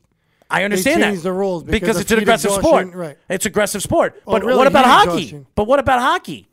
I'm, no, they did it because of uh, with the head, the But- head injuries and everything that was going on. That's why there was no full contact. Only once, once a week is half full contact in in practices. But look at hockey, full contact every single practice. They're doing everything plays, learning new plays every single game, every single practice. They're doing different things, and and, and that to me is why I think hockey it's all about, I believe you can have the top talented players. If you don't have a good coach, you're not going to win. In football, we have seen teams, not with the top coaches, not top coaches, have mediocre coaches that have won Super Bowls. Pete Carroll, when he came into the league, you saw what he did with the New England Patriots. Nothing. You saw what he did with the Jets. Nothing. He went over there for USC, cheated. He had to leave. He had to leave before he was going to get suspended and probably be fired from his fired from his job. So he went to Seattle. He went with a good GM, a GM that was rookie who obviously knew how to draft, and he, he- he's. They know how to draft defense. They- Yes. besides Wilson, they haven't really drafted much offense. But that's what I'm saying. When uh, you look at that, and you, you Pete Carroll, and everybody gives Pete Carroll all the credit in the world because he's a defensive-minded coach and because of their defense. But Pete Carroll was a terrible coach everywhere he went in the NFL. Now all of a sudden he found a way. He found Russell Wilson, aka coach, to quarterback. Now uh, the only coach I think in in football that it's all about scheme is Bill Belichick. Because I believe that if you put Yeah, because he just implements anybody. Well, yeah, Bill Belichick works with any kind of personality. He's the only one. Bill Belichick's He's the only I'll only give you that. Bill but- He's the only Belichick's one. Bill Belichick's the type to where if you're athletic enough and you can move and understand the plays, I could put you in position to succeed. He doesn't care. Well, he doesn't if- really- he doesn't That's even care about the top is. athletes, That's what I'm saying. either. He wants that's intelligence why, guys. That's why I say you don't need to be a top. Right. If you're athletic enough to understand what he's calling and be able to defend or or go out and catch a pass, Well, he we'll, could use you. We'll, we'll see if he can do it without, you know, Tom Brady. He, he never did it without Tom Brady until Tom Brady came. But I think he figured it out when he went to New England, how he can Wasn't transition. he doing it? I mean, I know he didn't win, but didn't, wasn't he successful with Bledsoe before Bledsoe got injured? He was pretty. He didn't win, but he was pretty successful with Bledsoe, Bledsoe. Bled, remember Bledsoe was the number one. He was a number one pick. You know what I mean? This guy was. So what we're gonna say? Is because Tom Brady's a sixth round pick? No, no. What I'm saying is, is that he didn't win anything with Bledsoe. They didn't win no no, championship. no. no. I didn't say that. I said, but he was successful with Bledsoe. he did got all right injured. with Bledsoe. He didn't do great. I understand, but Bledsoe didn't maybe have enough aspects to get over the hump. Bledsoe was injury prone. But right, but Bledsoe he Bledsoe did succeed with him. Bled, I, I He don't, did, I wasn't don't it like so. a twelve and four season before? That's when he, No, I don't think Belichick was the coach then. No. I think that was still Parcells. that was Parcells. Bledsoe. Yes. I thought it was Bledsoe. No, I'm pretty sure he only had one It season with Bledsoe, and I think it was my like eight and eight or something. But like my that. argument here is, is you go look at hockey. Go look at it. Go Well, the look only, at di- the only difference with hockey is that it's it's five guys continuously. exactly. But look at the and it's also a smaller. But besides playing Berube, surface and- besides Berube, besides take him out of the equation. Look at the champions that they've had. Look at the champions. Barry Trotz, is he a top coach? Okay, Pittsburgh's uh, two. Co- he's not a great coach. Who? The one that's right now coaching right now the team? Sullivan. Sullivan's a good coach. No, he's not. Yes, he is. He's bounced around the league. he bounced around the league. He's What- bounced around the league, and he finally won two Stanley Cups by coming in. He won back to back Stanley right. Cups. Hello, that team's loaded. Uh, Loaded. They had no defense. no, what it was, they had no goalie. Ah, they had no defense. Matt Mike. They got had a they had a No. choke prone Mike, Fleury. Mike, yeah. they had Right. Letang. That's what I'm saying. Mike, they had Letang. They didn't have anybody on that defense. Letang That is team- one out of six. One out, exactly. One out of six of Matt terrible Murray defensive players. stopped everything in the oh, playoffs. right. Yes. He, be- he became your your playoff bound Dominik Hasek. He uh, stopped everything. He stopped everything, and the defense. It had was a, disgusting. And, and the defense had a lot to do with it in certain aspects of the game. If you look, remember Game Four against the But Predators, Sullivan's not a they had good no coach. defense. It was all. But I think he is a good coach. I think he's a very good coach. If you can win back-to-back Stanley Cups, you're doing something right. You're doing something right. Who was the last coach to do that? Quenneville. No, he never did back to back. He didn't do back to back No, with he didn't. Chicago. No, he Nope. didn't. He won three out of five He years. won three out of Three five. out of five years. It Never was- back to back. Never Win, back-to-back? loss, win, loss, win. No, I think it was three out of six. I think And there were two. did- Three out of five. Hold on, didn't the Kings win back to back? I think No, they did too. No, the they didn't. Blackhawks were in between the two Yes, Kings. yes. It was Blackhawks, then the Bruins went uh, over Vancouver. Do you then it know was the, the last? Kings, Blackhawks. do you know the Kings, last team to do Blackhawks. that? You know the last team to do that in the NHL? Was it the Back-to-back? Devils? Nope. No, no, the Devils. I know it was. Was it Colorado then? No. In the uh, I don't nineties? Nope. Okay. Give up? Detroit. Nope. Okay. They didn't win back-to-back years. They Then it won. was the Penguins again. Was it I guess, in the nineties? No. Anaheim did not win. they Anaheim won- only won once. Won one. Then it was the Penguins in the nineties. Then It was the Penguins. That was the last team to do it. The Penguins of the the Lemieux and Jagr years. So that's what I'm saying. And and, and, and who was the coach of that when they won? I don't remember. yeah, I don't know that either. Wasn't it what's his name again? Who uh Scotty Bowman? Wasn't it Scotty Bowman? No, he No. coached Detroit. He was on and- Detroit at that No, time. in, frame. ni- in 90, 92, 91? I don't No, think I he thought he was with Montreal at that time. I think he was with Montreal. Yeah, who, no, it wasn't was the Bowman. coach? Check, check. It was it was somebody. It was a legendary coach. It was a legendary coach. I have no idea. It was a legendary coach. But I, I my argument here, I, s- I think coaching in in hockey I mean, it helps. Of I, course. I, I I think it's the most important thing. I think in all the sports, everybody says it's football. I think it's hockey. Oh, you're part right. Scotty Bowman was for one, 92, and then Bob Johnson was the other. yeah, Scotty Bob Bowman. Johnson is yeah. not a good. No, no, but it was Scotty Bowman's team. He built that team. Scotty Bowman was a part. He built that team. And then I remember because I remember Scotty Bowman when he won with the the Pittsburgh Penguins. By the way, a nice guy. I met him at uh, in Dallas at the 2018 draft. Very nice guy. But I- I'll tell you this right now. If you look at besides the Patriots, take the Patriots out of the equation. Okay, that's that's just one team, one play. How many te- how many teams are trying to mimic what the Patriots do? All of them, right? Every- Every game, A good amount of them, Bill I say. Belichick, he's the only coach. He's the only coach that really changed the the thought of every single week is different. Every single week, I'm going to run the Well, ball. do you consider McVay a good coach for the Rams? No, See, I don't See, either. he's, he's that- a good I- conceptual coach, but he also had a lot of talent. That's too. what I was just going to say. I think a lot of talent Exactly. got, I think I think got, Exactly. slowly, got slowly put together there. I think the next probably the next closest thing is probably Sean Payton, just because he, yes he does have Drew Brees, but like their receivers does- are nothing right. special. Their running backs until now are nothing special. Like th- that was probably the closest thing. Marques Colston was a seventh round pick, turned into a good receiver. Like Right. obviously Jimmy Graham, I think was undrafted. He turned into a, a top I think- tight end for a I while. think- his and his offensive concepts are as creative as it gets. I think too. Payton is predominantly what what Bledsoe is. I don't. I, he's. I think Payton's a great coach. I think he's a great coach.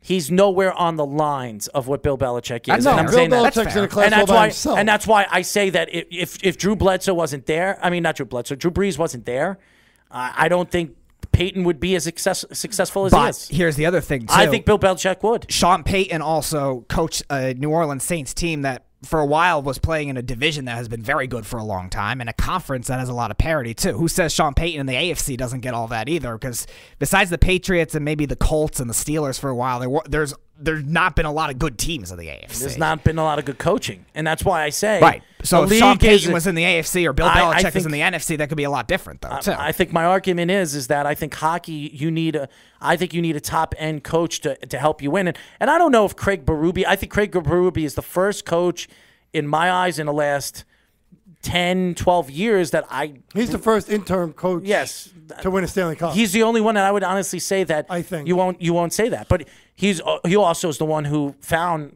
Benning, uh, Bennington Pennington or whatever his name, um well, he knew Bennington. Bennington because he, he coached him Correct. in the AHL, and he's he's the one who brought him up, and he t- he won Allen's job.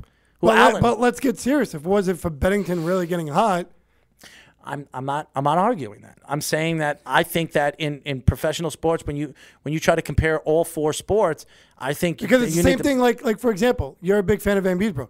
That Florida team sucked. Oh, they sucked. If it wasn't for Vanbiesbrouck staying on his head, they would have never even went around.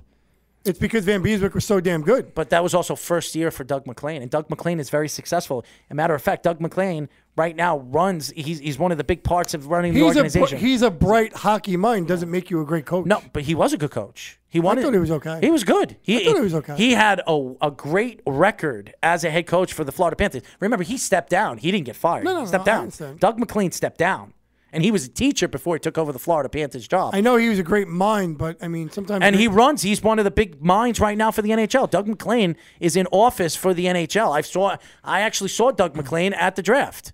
So he's he's a big mind for the NHL. So that I mean, you can argue it, but I think hockey is is the sport. If if you were to compare from hockey to football, those are the two sports. But I would say you need a top end coach It's to win a Stanley. Cup. It is debatable. I just think again, there's so much more depth oriented in football. The only and reason why is because all you the have more different packages, rosters. all the That's- different that's the styles GM. of play. That's the GM, right? buddy. But it's also the, the your style, your coaching style implemented. when you have a 53 man roster compared to an 18 player roster, it's a big difference. I right. think and I there's think, and there's also I think you more- need the best GMs in sports. Yes. In in, in football, because but in need to- coaching, yes. in coaching, I think it's hockey. I think it's hockey. But it, but it's also a lot of great Because football It's very coaches. hard to try to accumulate talent that you're paying and try to accumulate talent that you don't have to pay. I will. now I will tell to you. Try to make it work. I will tell you this also, Mike. There are more young NHL stars that come out at a young age than there are in football players. It takes a while for these football players to develop their skill. Hockey players is different. You can tell right away. The whole the whole league has changed to where now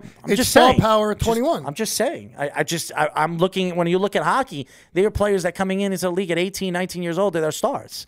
And in football, it takes a while for these guys to, to develop into technically. bec- But you, you need technique for hockey. Don't don't get it twisted. Hockey is the hard. Oh, you need a load of technique. Skating skating is a technique by Oh, itself. okay, from that aspect. It is a technique by what you meant by itself. technique. It is. It, it's a technique by itself, I- I- and that's why hockey's become a speed sport. It's it's become all speed. If you when when you look at the, the play calling and, and the defense to offense and, and all that other stuff. Look at Connor. Look at Connor McDavid. Connor McDavid is a great two way player. He's a great his size, his ability, his speed, everything that he brings and he delivers to the game. Two way player? He's a good two way player. Yes, he is. Connor McDavid is a very good two way player. Absolutely. I, I don't really see him play defense. much. He's a good two way player. He, why is he always on the first power play team? Uh, I mean, pe- penalty killing. He's always out there in the first penalty killing. You sure? Always, always, always. He's on the first penalty killing all the time. Anyway, Speedy, what's the next? The next one. All right, so the next one has to do with the NBA. The uh, Going the back into that one? Nothing Yeah. but Actors League? Nothing Yeah. but actor, actor. well, yeah, it's the NBA, and why is it so uh, star driven in comparison to other sports? And that's a good question. And, and I want to know your opinion. I want to know your opinion. I'm going to state my opinion. So, why is the NBA a star driven league out of all the leagues and all the sports? because the there's sports? not that many people on the court at once. It's the it's the it's the least sport that could be individually driven because you have the ball in your hand, and it's only five what other about guys. the puck in your hand? Well, you can't. You're not allowed to hold the Right, puck. right, but it's hard. It, you lose that more often. It, it's easier to hold on to the You're on- basketball. it's a lot No, harder. I'm talking to about like- handling the puck. I'm talking about handling the puck. I mean, the, the, predominantly when you talk about uh, a uh, like because because the league is turned into a point okay, guard league, right? Because skating, you're on an ice. Basketball, it's your own two feet, your own ground. You make You're on your decisions. two feet. You're skating. Skating's a lot difficult. What if you get blown by? You you have to turn around. It's a lot different to turn around and catch up compared to basketball, where you're already on the floor. It's your you, your your feet are on the floor to turn around and make that where you can catch up going back compared to hockey. If somebody gets by you, it's almost like it's very. I'm not going to say it's easy, but to make that turn and skate backwards, you use a lot more technique to where you might not be able to catch up if somebody blows by you. Where we've seen in basketball, it's all about your own personal speed to just run and glide and Plus get you, back on defense. plus you can dribble. You can hold the ball in the air and find a, s- find a spot to pass. You completely more do that in individual hockey. driven compared to any sport because of how it's played, how the game is played. It's individually driven. Plus, it's also a stamina sport where you need depth too. Right. 'Cause- Like you, you need you need two, three good lines to win. Really, you you can't have just one even if you star had line five and be able guys, to win. and no matter what, even if That's not true. Let's Speedy, just by say- the way. let's just say you so you know, I'll give you NHL Stanley Cup championship teams that had one great line and the other lines were eh, and they had good goaltending and one great line, and that one great line scored predominantly all the goals throughout the playoffs. All right, but I can name teams. Okay, I can name teams I, right I'm now. Sure, I'm Off sure the it's head not, in the '90s. Right, but I'm did it. sure it's not the majority, though. Is what I'm saying. You- But- Majority probably But has you two, can't say three that. lines. But you, that's what I'm saying. It's you, you say that you say that NBA, NBA is a star-driven league, and that's why they run the league. I, I could say the same about all the other sports. I mean, look at the NFL. Peyton Manning was the face of football, was yeah, he? not? but he needs help. Yeah, but he was the face of football. Correct. Now, when when he left, how when you look He at can't do it endorsements- on his own because he's the quarterback. But look at look at the endorsements he's still getting on TV, and you look at Tom Brady. Tom Brady's getting endorsements, but he's not getting nowhere near the endorsements Peyton Manning's getting, and Peyton Manning hasn't thrown a football in three years. Well, we also don't know if Tom what Tom Brady has possibly turned down that all got coming that came his way because maybe he doesn't want to do it. Remember, he uh, he lives a different lifestyle than Peyton Manning. I, I think he that might Tom be Brady, you know Tom, Brady, Tom as Bra- Tom Brady's getting older, he might want to you know slowly become more of the family man that maybe Peyton Manning maybe wants to still bring in more. I don't know. It's all hypothetical, and you can't go there. Well, that's why I'm not going to argue that point. My argue, my argument here is when you look at we don't, like you said, LeBron James turned down a bunch, and t- we don't know. What Yeah, but LeBron turned down. James turned down a bunch because he was trying to help his No, friends no, no, out. I know that. I'm just saying, you know. I mean, what is- Tom what is- Brady what really is doesn't Tom Brady trying to do? He doesn't really need it. If you really think about it, Tom Brady's really not about the money. He's really about No, winning. he took a pay cut because his wife, but who his wife is. But right now, if you're taking endorsements and you're you're making the money on endorsements, that's that's extra money where you're not getting you- you're not you're getting taxed all that money that you're making. Let's say you're making 12 million a year. Tom Brady's making 13 no million. matter what. No, I, I understand that. Oh, okay. So when you're getting these endorsements, that adds on to the tax where you're getting you're making all your money back. You're making all your money back. So the fact that Tom Brady's not getting the endorsements, I beg to differ. I, if Tom Brady's getting an offer of endorsement, he's going to do the endorsement. I absolutely believe it. I just don't think. I think the NFL right now, it's not a player. It's not a player-driven league. It's not a No. superstar-driven league with, with with that. I, I think in hockey, it is a superstar driven league. It absolutely is. Well, hockey's trying to brand a lot of young players to try to grow the Every game. So I think they have their star-driven. reason. I don't to. think so. I don't think so. Yes, they have their stars, Oh, okay. but Football will That's what I'm always be a, a balance and concept game first no, because before it is usually a the stars game. in football are your quarterbacks. Right, but again, you- the, This is besides, why I think hockey is besides completely the different from all quarterbacks, the other though, sports. it's Of tough course, to 'cause really. your, your defenseman could be a star player, which on some teams they have been the star but because player. there's so many different concepts, player types, etc. Besides really the quarterback, there's not really you can say one player can carry a whole unit for the most part. Joe Thomas was a great left tackle. Did he carry the Browns offense? No, because their skill players were horrible. On same thing on on a defense. That's why Like, it's different, You can't win with just one pass rusher, one corner, anything like that. That's why you can't say it like that. Basketball, like Well, no, the you one only win with a position, team. one position can really you could win you- individually, that's You, what- can make yes, one player can make everyone else that much better just by touching the ball and making the passes like LeBron a does. Quarterback. Quarterbacks can, but it's again, it's a lot harder. Correct. It's a lot harder for that to happen just because of all the all the concepts and like again, besides Tom Brady, there haven't been a lot of quarterbacks that have been able to win with the iffy receivers that he's had. All these other guys that they that they've had, like these seventh round pick types. The Patriots don't have a lot of first round picks invested in the receivers like a lot of the other teams did. So. But it's hard for them. Where in comparison to basketball, LeBron was playing with Mike Miller and I don't know Shane Battier on the court at once. Like think about that when he was in Miami. So I think it's just a lot easier with one person controlling the ball, no matter the position. The only sport I could say it's not a pl- player predominantly championship you- where you have the best players, you're going to win a championship is baseball. Because you could have the best team, you're not. It doesn't mean you're going to win a championship. A matter of fact, how many times have you seen a team win back to back years in baseball? How many times? The last team to do it was the Yankees. That was the last team to do it, and that was in the '90s. How long ago was that? That's over 20 some odd years ago. So baseball's completely different. Different. Matt, right now, Mike Trout's the best player in baseball. Who's he play for? The Angels. Where are they ranked right now? Well, the They're like eighth. two wor- games below 500. They're they're the eighth team right now in the American League, and they have the best player by far, the best player in the league. right. So, I, I looking at the NBA and looking at the NHL, you can compare them because go look go look at both leagues. Leagues, and everybody keeps saying, "Well, there's only five guys on a team. There's only five guys on the court." Well, there's five guys on the ice. Yes, there's transition of those guys because the line changes because you're on the ice and you're you're you're skating on ice and it takes a lot more oxygen out of you. There's also not there's no timeouts in hockey. There's none. There's one. You get one timeout the whole game. Which That's why I'm saying you need depth and balance to do that. Though, but you, you really can't don't. o- you can't. You over- really don't, Speedy. Right, Uh, St. Louis. How many lines did they play in the Stanley Cup Finals? Predominantly, how many lines did they play? They played two or three. Two lines. Two lines, Speedy. Two, and the third line was coming out. Maybe I think their third line played ten or twelve minutes in the game. That's it. Okay, but do you, if you think, do you think if the first line was overtaxed, playing 31, 32 minutes a game, even more than that, you think somebody like Tarasenko or O'Reilly would have played as well as they did in the Stanley Cup? Though it's a lot more of a stamina sport than something like basketball, where That's a crock. That's a in crock. basketball you usually manage that throughout the season. You're running. You know, an average basketball player. How many miles does he run in a game? An average basketball player in a full 48 minute game. Right, but you're not- What is it? What, that's not my question, Speedy. Stop going off subject. How many miles does they do they run if they play a I couldn't whole? tell you, but I I could give you the answer because I know the answer. Okay, so sure, I'll give you that. I understand. You're probably going to say it's a lot more than hockey, which is fine.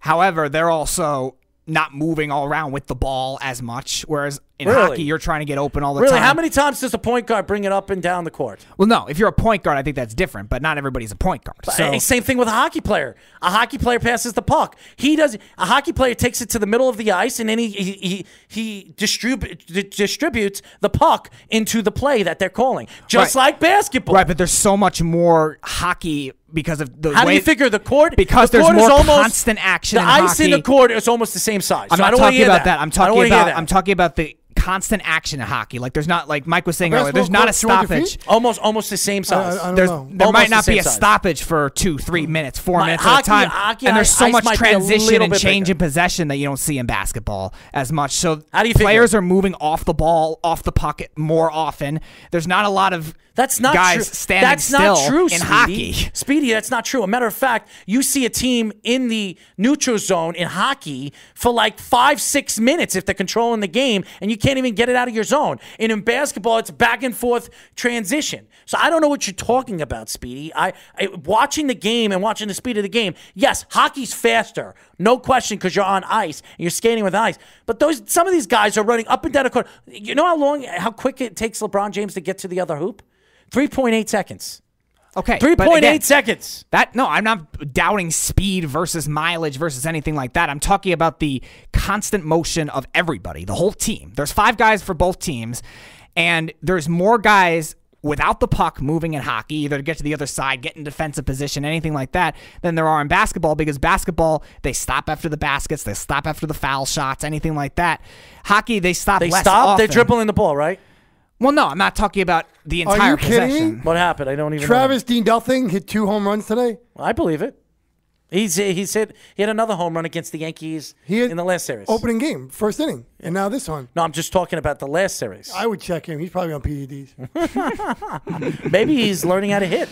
yeah, okay. That's, his last name is Yeah, Dean that's Oh, gonna I, hard. I hope he didn't hurt himself. His last name is Dean Nothing. I hope he didn't hurt himself right there. Encarnacion. That was a good play by by the way. Edgar- Um, Encarnacion It was a good move. Anyways, um, next question.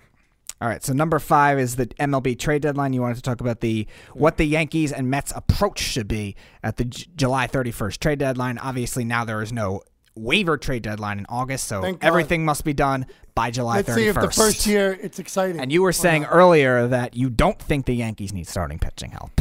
I don't. And and, and I'm going to tell you this. They have a kid named Garcia, which they've been talking highly pra- praise right now. They're sending the Mets are going down. There's a bunch of scouts right now in the Yankees AAA team right now watching this guy pitch. This guy dominated in the. Uh, Looks like d'Arnaud owns Paxton. Seems like it.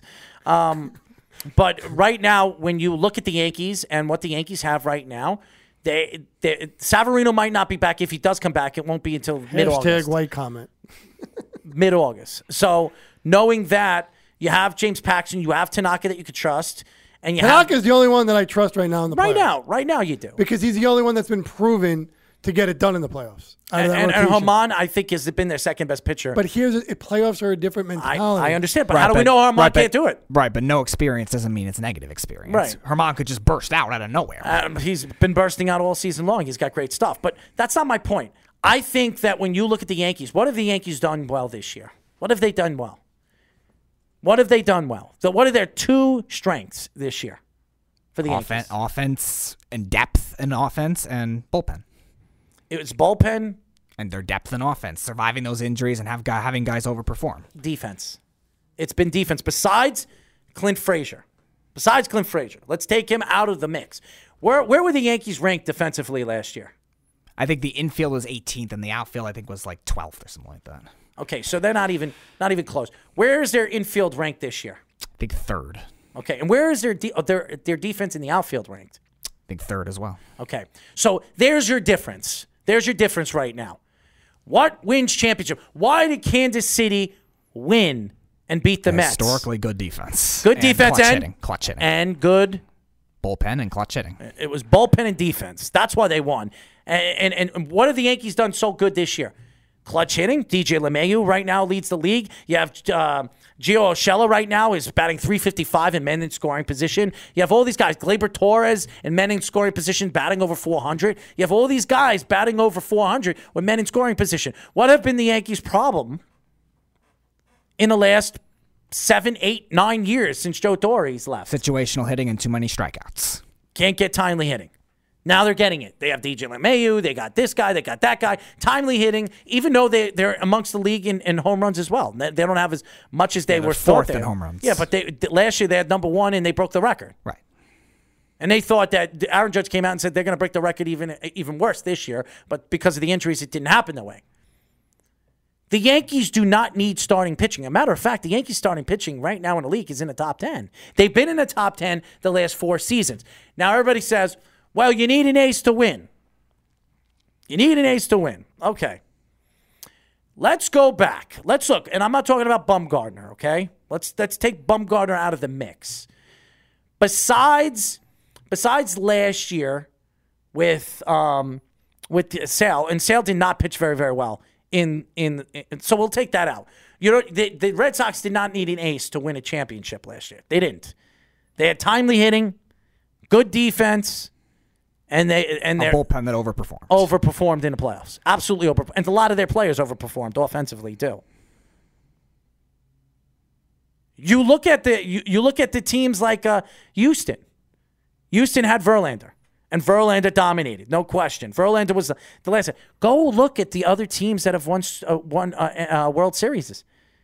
They they didn't they didn't win because of ace pitching. They won because of bullpen, defense, timely hitting. So if you ask me, my argument right now, do the Yankees need an ace? I listen to Mike Francesa, I listen to Stephen A. Smith and Max Kellerman, all these stupid guys, and I, I, I and I, I have a lot of respect for Mike Francesa. I really do. I have a ongoing respect because I think he knows what he's talking about in certain sports. I really do believe that, even though a lot of people don't think he does. I do. I think he knows what he's talking about. But he's wrong.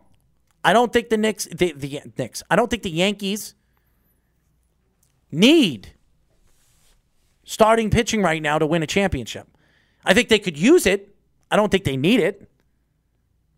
I think right now, when you look at the Yankees, they had another big arm to that bullpen. I'm talking about maybe a guy in their farm system, like a Garcia. Move him, move him in the bullpen as a as a six inning guy, seven inning guy, or maybe you, you move him in as a seven. You know, and Betances comes back. Maybe maybe the Yankees think Betances is coming back. Maybe you don't need to add another arm. I think I think with the Yankees, the Yankees should stay put on what they're doing. I do not trade away any of their young talent right now. I do not trade away Florial, who is probably a future center fielder. I do not trade Clint Frazier, which Hal Steinbrenner already came out and says he loves him and he believes he's the future left fielder for the Yankees. And he's not trading him. Then you have a glutton in outfielder that don't make sense. So what is it? Well, it does. Ellsbury's going to be gone. You have Judge that you're going to eventually lock up. You have Hicks for seven more years, and you have Stanton. Hicks, Hicks is a great contract that you can move. It is a great contract. Eight eight years, eighty million dollars, ten million for a guy right now in the I it last was two seven for years. seventy. Uh, what? I thought it was no, seven. for I think seven. it's seven for seventy-two. Yeah. Oh, I think it's I think it's eight for eighty. Seven for 70. I think it's eight for eighty. I think it's eight for eighty. no seven for seventy. Seven for seventy. I was wrong, but seven for seventy. It's ten million dollars a year.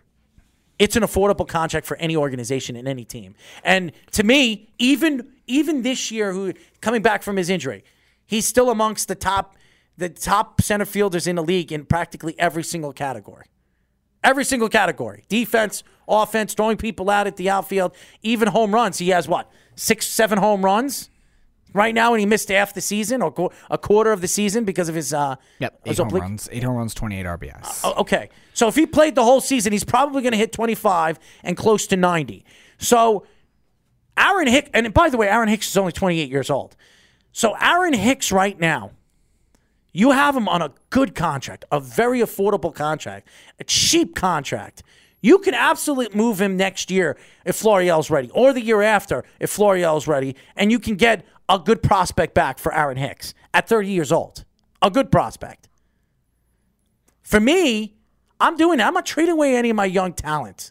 Not the top, not my top 10 top, unless I'm getting a, a top end player that I know I'm going to get under contract. I don't want to hear this Bumgarner. You bring him in, he agrees to go to the Yankees, and he's not going to sign a contract, and then he leaves after that because they're trying to win a championship. You can win without Bumgarner. You can win without Madison Bumgarner. I absolutely believe the Yankees could win without Madison Bumgarner. I mean, you would have to hope that. I don't have to hope. I know. No, I mean, they in can terms win. of the two unknowns, in Paxton and Germán, who have never pitched in the postseason before, you would have to hope that they could take over that role and at least pitch well. Because we know Tanaka could pitch well.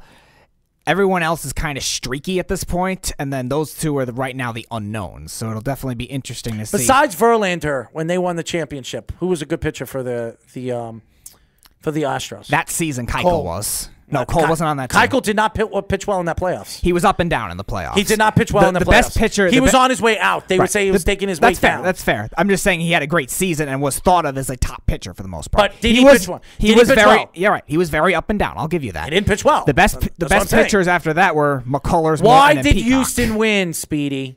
Because of starting pitching depth and uh, that overperformed. McCullers, Morton, Peacock.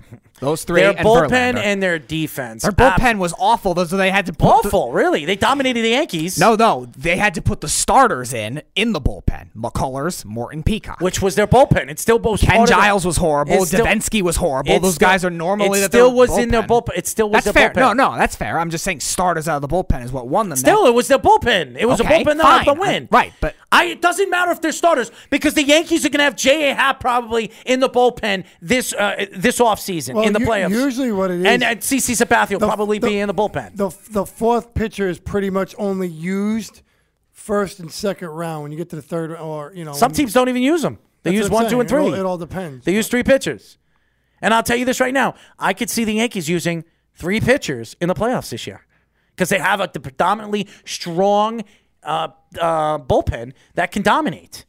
And if you get Betances back and Severino back, I wouldn't even start Severino in any of the games. I bring him out of the bullpen. I bring him out of the bullpen. Let Well, him I- throw. I, heard if he comes back this year, he's not starting. Period. Good. He's going right into the bullpen. Good- Good. That's good for the Yankees. That benefits the Because Yankees. they need to build up his arm strength and stuff like Be- that. benefits the Yankees. Throws 98. So you you put him in the bullpen. He only has to pitch one inning. He's going to throw 100. That makes the Yankees that much better. And then I'll forget what time to come in and get lit up. Yeah. Well, and you have Betances coming back too. So I, I to me, I don't make any move. I don't throw away. I do not make a, a predominantly Here- crazy here's move. the one thing that one of my friends always tells me. what is that? no matter how high people talk about prospects, you don't know how they're going to turn out. I'm not talking about level. Garcia. I'm just talking about just in general. Just in general. To get a proven commodity, you mm-hmm. don't know what a prospect can truly be in, in the major leagues. That's and fine. that's and that's a fact because anybody can be really good and every and, you know have the hype and then come up and be not as good. You know, I mean, that's in any sport. right. That's in any compared to a proven commodity. So it's like you got to ask yourself.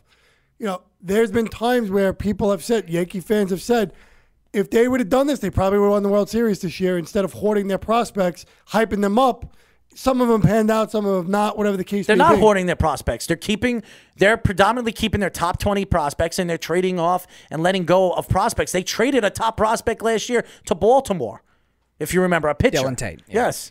So they they had they have given away prospects, top prospects. Who do we have on the phone? Jeff has returned. What's up, Jeff? Buddy, you guys need starting pitching worse than anything else. If you guys had had starting pitching last year, you might have beaten the Red Sox. But instead, you rolled out Severino, that bum who lasted three innings. You rolled out Jay Happ, who lasted three innings, and he got shelled. Right? Like Brock Holt still might still be running around the bases at Yankee Stadium. Right? You guys, you guys need starting pitching worse than anything else. If you guys had starting pitching, you might have done better last year. And and, and again, I'm gonna go and I'm I'm gonna go back at what you're saying about your Red Sox.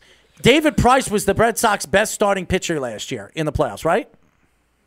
Uh, he was pretty good. Yeah, he was. it He was pretty- because he's pretty- your lover. You love him so much. So he was your best pitcher, right? He was the best pitcher in the playoffs. And don't don't, don't tell me any of the other pitchers. Porcello pitched well against the Yankees. The other teams that he Taylor played was pretty good. Eovaldi was Chris- lights. Go. Chris Sales- Chris. Sales- Eovaldi did good. Eovaldi, but Eovaldi And then- was- and came out of the bullpen. Right, but the- came out of the bullpen. because, they So could- because Kimbrel was blowing. why did and why did they, and, and to me, Eovaldi came the- out of the bullpen. Gee, I remember him starting against the Well, he Yankees and started, but I'm saying- down. yeah, he pitched, started against the Yankees. Started against the Yankees. Right, but yes. saying in the World Series because Kimbrel was a little shaky, which is you know fine. I mean, you make those Plus, there was decisions. that one at- game that went 18 right, innings, yeah, too. You you make those decisions as you you know go further in. My argument here, Jeff, is I don't think the Yankees need starting pitching to win when you have a dominant bullpen. If you're moving Severino to the bullpen and Betances is coming back and you're moving him to the bullpen and maybe you add another relief pitcher into the mix, you don't need a, a top end starter. You have Tanaka. Tanaka, he's your guy. He's your show. He's your shutdown guy. You need a shutdown guy, a guy that you can depend on the big game. If you need a win, you can go to him. That's Tanaka. You got a player. You got a pitcher to do that. The other But guys. The Yankees have a good enough bullpen. The Yankees bullpen is terrific. I- that's what I'm saying. You don't need a starting pitcher. Right, right, but no, no, no, no. But they, but you don't need to add a reliever to that pen. You need starting pitching, right? Go back to last year. Why? You pitched three, four can- innings. Severino can only go two innings. All of a sudden, the bullpen has to pitch eight innings of that, you know, seven innings of that game. You also don't wanna wear out your bullpen and I believe, and I believe, wears down your bullpen. and we don't know this for sure, but I believe Severino was hurt going into the playoffs. I really believe Oh, that. of course he probably was. I, I believe it. I believe it because even even he was throwing. He, he they said he was throwing in uh, uh, not in the wild card in, in the the, uh, against the, Red Sox. round, yeah. He was throwing. He, he wasn't throwing higher than 96. He, it, it, it looked like his fastball was off. He wasn't throwing hard in that against the Red Sox. Not the way he was throwing. He was throwing 99, and he actually hit the 101 last year in one of, in one of the games. He wasn't throwing that hard. It, uh, obviously, he was worn out in the end of the at the end of the season. You bring Severino in the bullpen right now, and he only has to throw one inning. You don't know how it's going to turn out. We though. don't, but I would bet on that more than anything. Why would I bet on a pitcher like Bumgarner right now? Yes, he's got a, a great past in the in, in the playoffs. Because when was the last time he was the in the playoffs? mentality that doesn't go away. I, I'm not. I'm not giving away top end prospects for a guy that I'm going to rent. I'm sorry. I'm not doing that. I'm not That's doing what it. all teams do, I'll though. take. I'll take. I'll take Marcus Stroman because I don't have to give up as much. And I'll You're tell you still going to give up as much. No, you're not. Not not as much as high end, or maybe as in, in the amount. You're still going to give up something. You're going to give up something, but you're not going to give up as much. But you're still giving up something significant. Yeah, you're gonna give up a good because player and One, a- and a he's second controlled, prospect. and two, you're in the same division. You'll give up. You'll, you'll have to give up a Clint Frazier and maybe a second tier prospect. That's it. Bumgarner, you're going to have to give up a lot more than that. Yes, because Bumgarner is a more proven commodity. I'm not doing that. I'm not doing And that. And guess what? You might not have the chance to win. No, that's I. I, I beg to differ because I will. I, I'm. I'm going to bet. I, I'll say this. I don't if think the the Yankees Yankees trade gonna- for Stroman, I don't think he's going to do good here in New York. I do. Oh, I don't think so. I do. The only team he doesn't pitch well against is the just- Yankees. But again, it's just a matter of the playoffs. The only- too, uh, which the only end are American- you going to get because he's another streaky playoff pitcher. He's the only. Very. The only. Marcus Stroman. Marcus many- Stroman in two the times- two years that he's been in, Two he's years. been very up and down. How many times did he pitch? I In think those two five years? games, and Five he had games. Two two good starts and three bad ones, if I remember correctly. he's two and two in the playoffs. That's not a bad record. No, no. What's and his down. ERA? That is up and That's down. what's I'll key. look it up, but it's probably like from what I remember. He It's not had five. He had like I think he had one great And start. you, you also have to look at that, Mikey. It's only four. It's only five games. You have to have a. You Well, have to have. sure, A, I'm not saying it's a bad I mean, thing. David just- Price. David Price was three and one, and he had. He had Right, a I'm not- again, I'm not David saying- Price is horrible in the playoffs. He had one great year last year, but they won. again. I, uh, David Price. So how? Who's to say? Who's to say the guys? Everybody that- knows David Price is a lousy playoff pitcher. Well, okay, and Yeah, we don't know. Not we, last year he wasn't. we don't know. I just said we don't know. We, we don't know what what James said. Paxton could be in the playoffs. We Right. never seen him do that. Yeah, he's a four four point four ERA in the playoffs. He had two pretty good starts, one against the, the Rangers and one against the Orioles. He pitched in the uh, that wild card game, and then he had two bad starts against the Indians He's two and two. Royals. So he's, He's two and two with a four point four ERA, one point one seven WHIP. How many innings out of the, out of his starts? He pitched in terms of So, uh, so five games. or pitches four 30, innings? point, 30 and two thirds innings pitched That's Thirty good. innings in what? Five games. in five Four- games. four- yes, So that's almost six six innings a game. That's pretty good. That's Uh, what. That's okay. an average. That's an average pitcher in the playoffs. Six six, in, Six innings at four and a half runs? Six to six and a half innings. Yeah.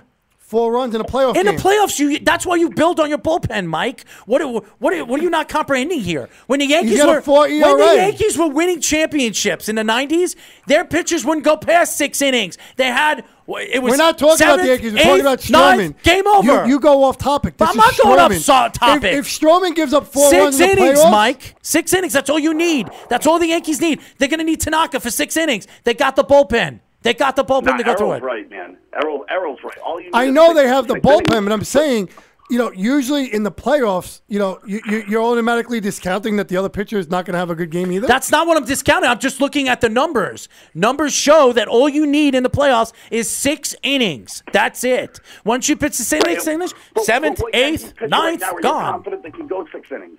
The, I'm, I, I do, listen, again, is he Bumgarner in the playoffs? No. When was the last time Bumgarner played in the playoffs? Three, four years ago? Am I going to trust this Bumgarner from what he did in, in four, three, four years ago? I don't know if I'm giving Marcus up that kind of last pitch in the playoffs the same year Bumgarner did. Okay, but that, that's not my argument here. You're not going to have to give up as much for Bumgarner, and he's a rental. Marcus Stroman is not. And that's again the answer and the argument that I'm going to have. You could bring Bum, Bumgarner in next year as a free agent. You bring a Marcus He's not Stroman. coming in New York. I think I think he'll All go right, home to so Texas. all right, so let him go down No to Texas. problem, Let him go home to Rangers, Texas. you think? Why would you? Why would you make that move? I think the Yankees could He win. either- I think either two think they can win I without think he starting goes to pitching. San Diego and stays in the same coast, same division, same league, or goes to one of the Texas teams to play home. I, I, I, think that right now. I don't think he moves when- anywhere close to the East Coast. That's not even my argument here. I think I think that right now, when you look at the Yankees, I think the Yankees should stay put. Maybe add another arm here and there. Uh, not a start, not a start, not a top end starting pitcher. If you're gonna have to give up a much, give up much. You have you got this kid Garcia. He looks really really good. I'm hearing that the Brian Cashman was on a Sirius radio show this weekend, and he said that he he absolutely believed Gar- Garcia will be up with the big league team this year. So saying that he moved from Double A in the beginning of the season, he went from single A to Double A, and now he's he's all the way in Triple A. He's dominating. He was the he was the top rookie pitcher in the farm system. So What happened to the kid they brought up last year? What, was his name Austin something or Chance Adams. Chance Adams. It was Chance Adams. I think he's in the bullpen now. Isn't He's he? in the bullpen right now. Yeah, he's not. He. I don't. He was I- a top prospect who came up. No, I think he got lit up. Yeah, but he only had two pitches. He was trying to get that third, the change up, and the change up didn't work out for him. So he's a he's still a it was top like prospect. Betances. He's just like Betances. No, Abreu is the guy that everybody talks about. As Acevedo is another Well, guy. they haven't came up No, no, but that's the guys that they believe are their top pitcher prospects. And if I'm this guy Garcia moved all the way up, he was the Yankees like ninth or tenth prospect. He moved up to all the way to the number one because Florial's hurt. He's their number one prospect right now in the farm system. And every and, I'll tell you who the Yankees could use is a guy like Patrick Corbin. Man, if the Yankees could You're ever get a player like that, that'd You're be pretty good. thank you, Jeff. Thank you for calling. Wait, d- Jeff, did you know Corbin is going to go to the Yankees because his brother said that at the wedding? Thank you, Jeff. Goodbye. Uh, pre- I mean, it's pretty amazing. I heard he was guaranteed to go there, Mike. Goodbye, Jeff. I, I, had heard that. Goodbye. Thank you for calling. Idiots. You guys are just asses. You really are. I need the beef to call. Where is Thank- that idiot? He's probably going to call now. He's probably because he. Idiot, if you're listening, call up. Well, it's funny because he tried to call me before, oh, really? right, a little while ago. So I'm sure he's complaining right now Oh. that he can't get on. That might be the first time you're encouraging him to call. Well, because you know, with, with the beef, you just never know. You, you no, I never mean, know. I mean, Mi- I mean, Mikey. He never encourages them to call. I can just imagine what's going to come out of his mouth. Well, it's it's funny because I haven't heard from the beef today. Shocking. Why is it shocking? I don't know. But I, I, I bet you he's complaining right now because he knows the show's going on. Maybe he doesn't think the show's going on. I don't know what the beef's doing. The beef's in his own little world. As far as the Mets are concerned, the, uh, buyers are sellers. The Mets should be sellers in They a heartbeat. They are. They are. They should be. They- yeah, they're just they are. They out. are. You, they are. They, They- are. they're They're gonna gonna trade come out. Wheeler. They're gonna trade Wheeler. Yes. Because I'm hearing that they might not. Well, here, see, here's the thing. See, They're they, gonna trade Noah Syndergaard, even though right now No, they, that's they're, gonna that's gonna be an off-season move. they're- right now if they're gonna trade with the Yankees, they're, they, the Yankees are gonna want Noah Syndergaard, not Wheeler. They want Noah Syndergaard. So, and, and and even though I think Wheeler's the better pitcher, I do believe that they're gonna take the guy, the power arm. That's what they want. They want the power arm. The, the both here's the beef. power I know. arms. I, Yep. I, I Right told on him to cue. What's up, beef? Beef? Beef? Hello? There you are. What are you doing? Driving? No, I'm walking. Walking from what? Walking from the hospital to my car. How is your grandmother? She is still in surgery. What happened, Mo? Everything okay? Um, yeah, she's getting. She has. She has to get open. She's getting open uh, heart surgery. Uh, quad, quadruple bypass. Oh my God! Wow. So sorry. So it's yeah, it's been a long day. She's still in there. What Probably not hospital, if you don't mind me asking? Uh, St. Francis. Oh, okay. So she's in good hands. Okay, good. Yeah. So she was supposed to go in around twelve, and she wound up going in till three thirty. Damn. So she's in the surgery. takes about six to eight hours. I'll come and visit her. I'll come and visit her this week. So I I love his grandmother, sweetest woman. Yeah. So hopefully, hopefully she'll. She'll be uh, fine. She'll be fine. She'll be out. Hopefully, she'll be out of there in a week. So. She'll be fine. She'll be. She'll feel like a million dollars after this. Uh, everybody that I've heard about these these quadruple and, and triple bypass surgeries, they tell me they're they're a new man, new woman. They they always say that they they feel completely different. I know an old guy that actually started playing tennis after he had a quadruple Really? bypass Wow. surgery. Yep, he stopped smoking. Yeah. He stopped smoking because I he was a a I heavy think- I smoker. think, recover, I think the recovery time is like six to eight weeks. Yep. So, again, she's 81 years old, so hopefully Yeah. it might take her a little longer than six weeks, but we'll see. So what would you like to talk about before we go? Well, I mean, I'm wondering right now. I mean, I just saw a headline that uh, Ezekiel Elliott's going to hold out the training camp. Mm-hmm. So now I'm wondering if the Cowboys are better off just trading him. I do believe that they, the Cowboys right now, they have a they have a couple of prospects, uh, running back prospects. Now I don't know if they're they're anywhere close to what Zeke is because Zeke is a superstar Yeah. running back, a top five running back in the league. Both were seventh round picks, though. Yeah, th- that doesn't that doesn't matter. Uh, that doesn't. Just like I look at Pittsburgh right now. My uh, somebody told me about um, what's his name again? There, James Conner? James Conner. If he has a bad season, they don't know because now that Le'Veon Bell's gone, James Conner could have a second second sophomore season uh, where Right. he, he, And he seems was like iffy a in the bust. second half of the season. They yeah. drafted two running backs, and they know how to find running backs. One guy from Nebraska who is like uh, a beast. They they say so. Yeah, he's supposed to be very good. Yeah, so thing, so again, they don't really. They, they it's all about the draft, and I I think right now with Zeke holding out, I told you this, they're either gonna they're not gonna be able to sign both these guys well, you, because you've they're gonna been saying that, so now I'm wondering if you. I mean, his trade value is going to be very high. High. So Well, of course, yeah. maybe you should trade him and you know fill other needs. And How old is Zeke right now? you- I want to say 24. Zeke is 24 years old, and a running back's shelf life is till they're 29, 30. So you have Zeke in the prime of his 23, career. yeah. Oh, he's 23. Yeah, 23, yep. So you could get you could get yourself a top first round draft pick and possibly Well, a, my thing is, possibly a fourth two- for him. You're not going to get a years left- you're not going to get a one and a two for him. No.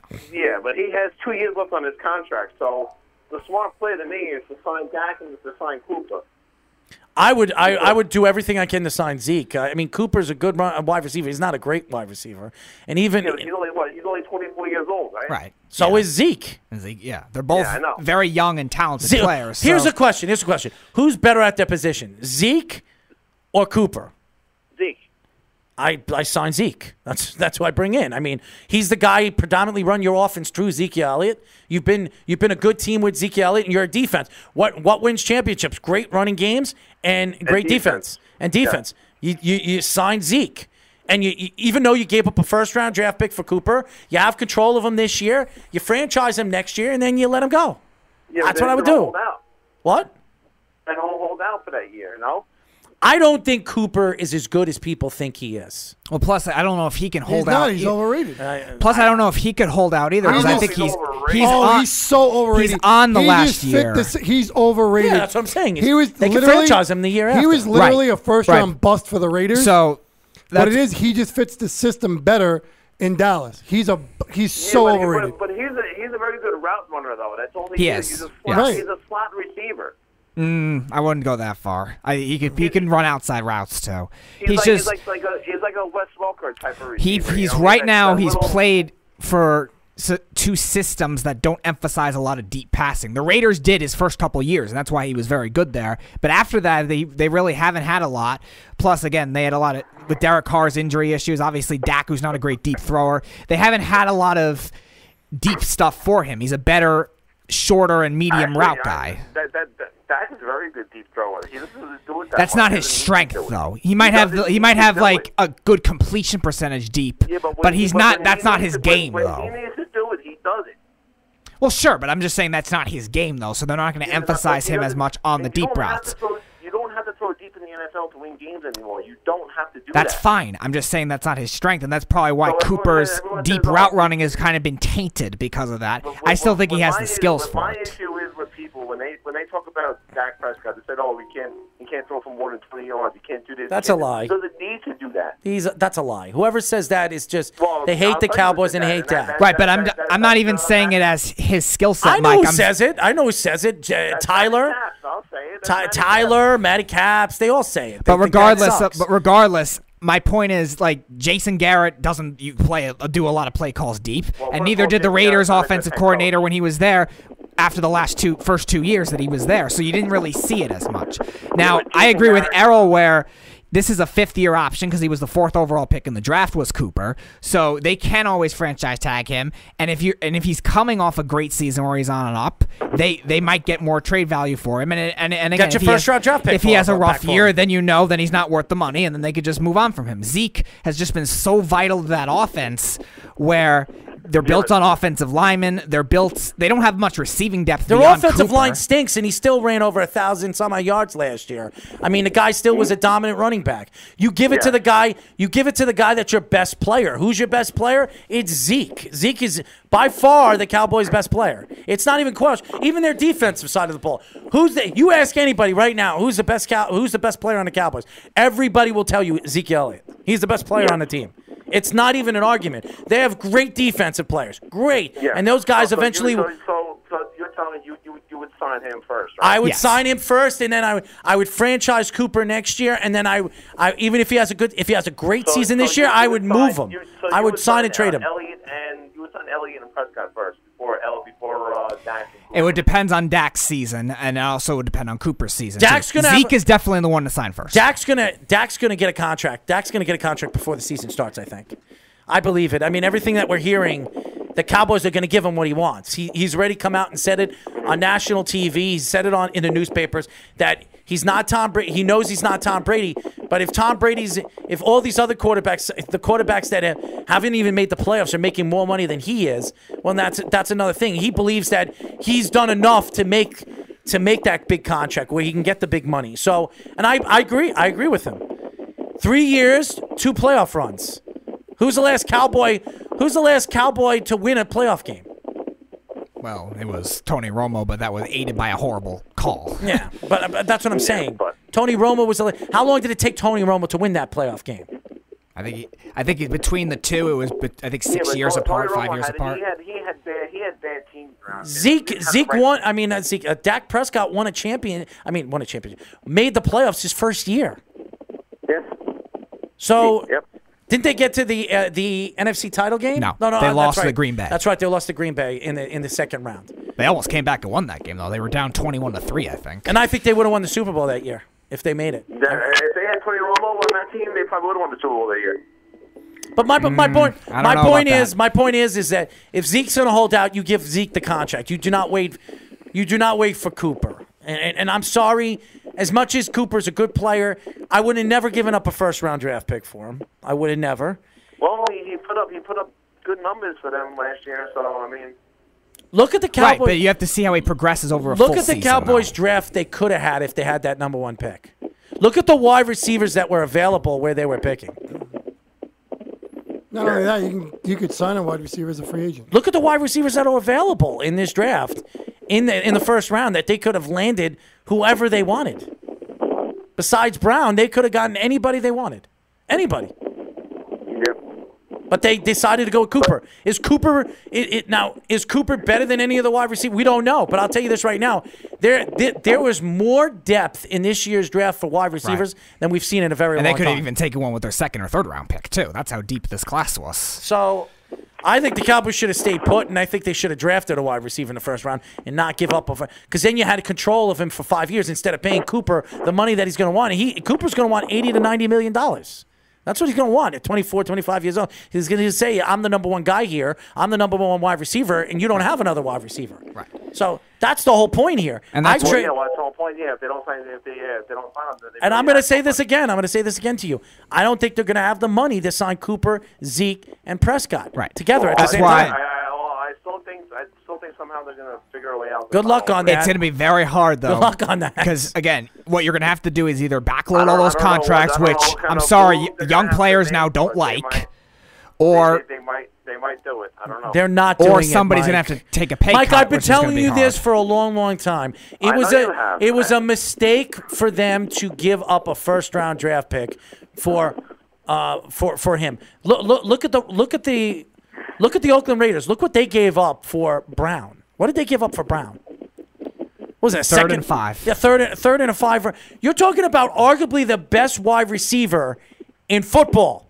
In football, in the last five years, he's been the best wide receiver in football, and the Raiders only gave got a three and a five. Well, for two reasons: Uh, not the Raiders, um, Age the was Pi- one. Pittsburgh Penguins. age, his attitude. I bet you if he had a better attitude and didn't really complain, they probably got a first or a second. Oh, I, I don't care. I'm taking Antonio Brown in a heartbeat. Giving Oh, yeah, him- no, no, I I. I, I give him a heartbeat. I for over Amari Cooper. Give me a break. I'd la- Yeah, I, no, I, I'd laugh. yeah. I'd laugh if anybody pick, picked Amari. I wouldn't pick Amari Cooper in the top 15 wide receivers in the league. I wouldn't even pick him in the top 15. You're going to pay him top 15 money? I'm not. Yeah, he needs to prove it in I'm order to not. get that. I'm not doing it. Because right now he's only had the two seasons and he's had two down ones. I'm a row. not doing it. And if he doesn't have another good one this year and doesn't progress in that system, whether it's his fault or not, the Cowboys could just let him go at that point and Mark not pay Cooper. him. Uh, right now, I, I, I right now I would sign Zeke Elliott and Dak Prescott. You let Amari Cooper play this year. If he has a good season, you franchise him and you trade him and get back your first round, or even get a, a mid second round draft pick for him because you're not get, you might not get a first round draft pick. You're not getting a first. If he's you're not on, getting if he's on, it depends on his season. You're though, not. too. You're still not going to get a first round draft pick. For him. Antonio Brown had one of the best. He had a off season. He still had 1,400 yards last year. I, I'm, I'm sorry. I'm, I, I don't care how old he is. He's gonna have a great I think season. Antonio. Brown was only down in touchdowns. I don't think he was down in yards or catches either. And that's because he was hurt. Right. He missed a couple of games this year. I'm, I'm sorry. I, I, I'll do everything I can. I signed Dak and Zeke and, and move on from Amari Cooper and try to trade him and try to redeem whatever you, you I lost mean, from him. I, I, like I said, I, I know you keep saying that they're not going to sign all three of them. They're but I- not. I, still think they're going to find a way to do it. I don't They're know how. not, They're Mike. gonna they're not. gonna have to make a lot of sacrifices on other parts of their roster in order that. to do that. And- and- and- Why? Why would you do that? Why would you do I- that? I get what you're don't saying, win with just three them back. players in the NFL. You need a, a Amari Cooper's good not team. even he's not even a top ten player in his position. So well, No. well so why even give him the money? He's gonna want a lot of money.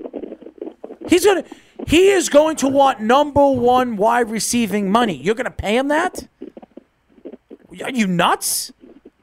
No, I I mean, I don't know how much is he thinking, how much is he He's gonna want dep- he's gonna want 13, 14 million a year. It also depends on what season he's coming off of, though. Too. And he's gonna 'Cause want He's entering his fifth year. We know that. and This he's gonna want a long gonna- deal. Right. He's, gonna, gonna want a five to seven deal. A lot of times, the fourth or the fifth year is where you're going to peak and see this is where your potential is. This is where your peak. Still is. won't give him that money. So if he doesn't have that kind of season, they sh- they're not going to give him that kind of money. And again, the Cowboys are in a situation right now where because they paid, they have a lot of money invested in the offensive line, they have a lot of money invested in the defense, and obviously they're need to pay their other young offensive players. It's going to be very hard. And if they, in order to do that, they're going to have to backload contracts, which young players nowadays normally don't like. They want front load. They want the money right away. They want the guaranteed money. And they don't have enough very money to do that. And their cap room, I think last time I checked, was in the Well, 13. Cap the house. They're in yeah, cap I mean, the only way to do that is if they want to, you know, pay over the luxury tax. I mean, I don't know if Jerry Jones is going to want to do that. Jerry Jones It's has been not. paying- It's not the difference though. Jerry That's- Jones it's has been different. paying- It's not baseball or basketball though. You actually have cap penalties if you do do that. and, and Jerry carry Jones over to other years. And, and Jerry Jones is paying the cap penalties as we speak right now. So he's been doing that for years after the Washington deal and all the other stuff that he's done. Mm-hmm. So I mean, he's made a lot of mistakes, Jerry Jones, and that's the problem. And by by the way, Edwin Encarnacion hit a home run, a uh, solo home run. So hopefully the Yankees get back into this game. But uh, Um, um, right now, when when you look at the Cowboys, I, I, I they made a mistake. They made a mistake giving giving up a first round draft pick for him because now you see what in the offseason, you know what you know what they were looking. Yeah, but- but you you know what the Bengals were looking for when- when they for AJ. Green this offseason? You know what I heard they were looking for? They were looking for a third round draft pick and nobody was giving stupid, it, and okay. nobody was giving it to him. They were looking for a third round draft pick for AJ Green, and they weren't going to get it. Nobody was offering him a third round draft pick. For AJ Green, one of the a Hall of Famer, absolutely. One of the top five wide receivers in the last nine years. Is hands down one of the best wide receivers in the league still, if he's healthy. And they were going to give up a. Uh, they they they they were they only want they they weren't getting any more than a, thir- a fourth round draft pick for him. oh, the t- the leg injuries is probably why. But that's what I'm saying. Yeah. At that So- point, like we've argued, Who's I- I better? Who would you rather? Keeping. Who would you rather, Amari Cooper or AJ Green? Be honest. Be honest. Uh, I would, How- when I would healthy? take AJ, I, I would take AJ Green. All right, Mike. Okay. Who would you want when healthy? AJ Green or Amari Cooper? I would take AJ Green. My, my, my, oh. Mikey C. Yeah, no, easily. AJ Green. My, how about you, Speedy? AJ Green. I would take AJ Green too. So to me, I would take a veteran AJ Green on the cheap next offseason when he's a free agent, then bring back Amari Cooper. That's what I would do. Because you're not going to have to pay him as much, and Amari Cooper's going to be expecting big time money. And to me, he's not worth it. He's not. Zeke is worth it. Zeke is going to get you your 13, 1400 yards. He's going to get you your eight or nine, 10 touchdowns, and he's going to be dominant at the line of scrimmage, and he's a good blocker. You, Zeke, you pay him. You got to. He's your whole team. You there? We lost Mike. We lost Mike. Thanks, Mike, for calling the show. but you, you know what I'm saying? I just, doesn't even make any sense. I mean, they made a mistake. They made a mistake. Zeke is more of a known commodity. Even though he's younger, he's more of a known commodity. But whereas Cooper, needed- you're bank, they banking needed a lot of They needed a wide receiver. They needed to do something because they so they overpaid yeah, for him. right. They overpaid for him, and I think they could have gotten him for cheaper. I think they rushed too fast on it at the time that they did it, and they thought that some other team was interested in him, and it cost them. him. Might be him again. Well, put him through. Yep, Just put him through oh coming because we, we, we're going to Sorry, go Mike, we lost you. Yeah, no, I, I had to answer uh, a phone call. My grandmother just got out of surgery, so. She okay? Yeah, everything uh, is pretty good. They're just waiting on the doctor now. The doctor to talk to the doctor and see what happens. She'll be fine. Hoping for the best. She'll be fine. out, so I'm, I'm assuming everything is all right. Yep. All right, Mike, we're going to go, man. Thanks for calling. Yeah, oh, one more thing, Mikey C. I told you about Alonzo. there it is. What did, what did you say? He says, I told you about Alonzo. What did you tell me about Alonzo? Oh my! Really, you gonna play this game? I said he was gonna have over 25 home runs before the All Star break. Okay, that's good. I never said anything about him. that? Yeah. Matter of fact, I actually wanted you to call so I can give you props for actually calling that out because you says I remember one day you asked Errol, could he be can he his power be compared to Judge? And I hate to say it, now it can be. That's what I said. He gave Right. Ben Yeah. But I'm saying without knowing anything, it's very hard to make that type of statement. But now watching He's done it one year, man. Right. He's done it one year. Uh, Let's see him do it back to back that's years. what I'm saying. If he consistently does this, then you can really compare Correct. him to Aaron Judge. So. But the only thing with Judge is, is that Judge gets on base a lot more. He does a lot more walks. That's the only thing. His on base percentage is always top five. It seems like Yeah, when he's healthy. it's definitely higher. But the fact that was, I called this one. So. mm-hmm. just for that, you get to go out to dinner with Errol tomorrow night. Get out of here. Michael, why don't you take him out to dinner? Because you're the one who you're the one who said that you were wrong. So you should take him out to dinner. take him out for a burger, A burger. burger and a finger. A burger. Oh God. And now right, Errol's boys, entered his weird stage. You guys, uh, you guys need a lot of help. I'll tell you that. Well, you have to listen to the whole show. It was a really good show, and we had a lot of different Yeah. topics. A lot of different Yeah. topics today. I'll, I'll, I'll check it out. All right, Mike. rerun, so. All right, man. Have a good night, guys. Later, Mike. Mike, KK, the beef. Uh, well, we went through every single subject today, and uh, I think the show went really, really smoothly. And I think well, good debates, good questions, good arguments. It was a great show. Uh, by the way, you guys can follow us or actually call the show at 631 676 2968. And you can follow the show by going to worldwidesportsradio.com. Go to all our social media. If you're not following us on Twitter, go to Twitter, Worldwide Sports Radio. You can go to me too. I mean, I, I'm, I'm trying to. I'm trying to promote it, but it, it's very, very hard because I know nothing about it. So, but you can go to my Twitter. I think it's Errol underscore Marks 34, I think it is. Something like that. Who's that? Is that Jeff? Put him on. Whoever it is. Who got? Just put him on. Put him on. Put it on. Just put it on, Speedy. I, I, I told you to just put it, It came up as private caller. I had to make sure. Who do we have on? Yeah, Jeff's back. Dude, you guys, you guys are absolutely gutless. How do you, how do you allow that dude to sit here and say, "Oh, the Cowboys probably win the Super Bowl if they I didn't get say that. the I Packers"? don't think he said it this what. I didn't an say that. Idiot, this kid is. I didn't say that. I, I didn't say that. I, No, You did. You said You that. guys should have called. no, I didn't him say they weren't winning the Super Bowl. Didn't you say they could have No, probably won? The did. No, I think. No, I. Th- no, I think. Oh, I, I said no. I said that if they got through the Green Bay Packers, they could have won. yeah. They could have won. Yes. Hell no.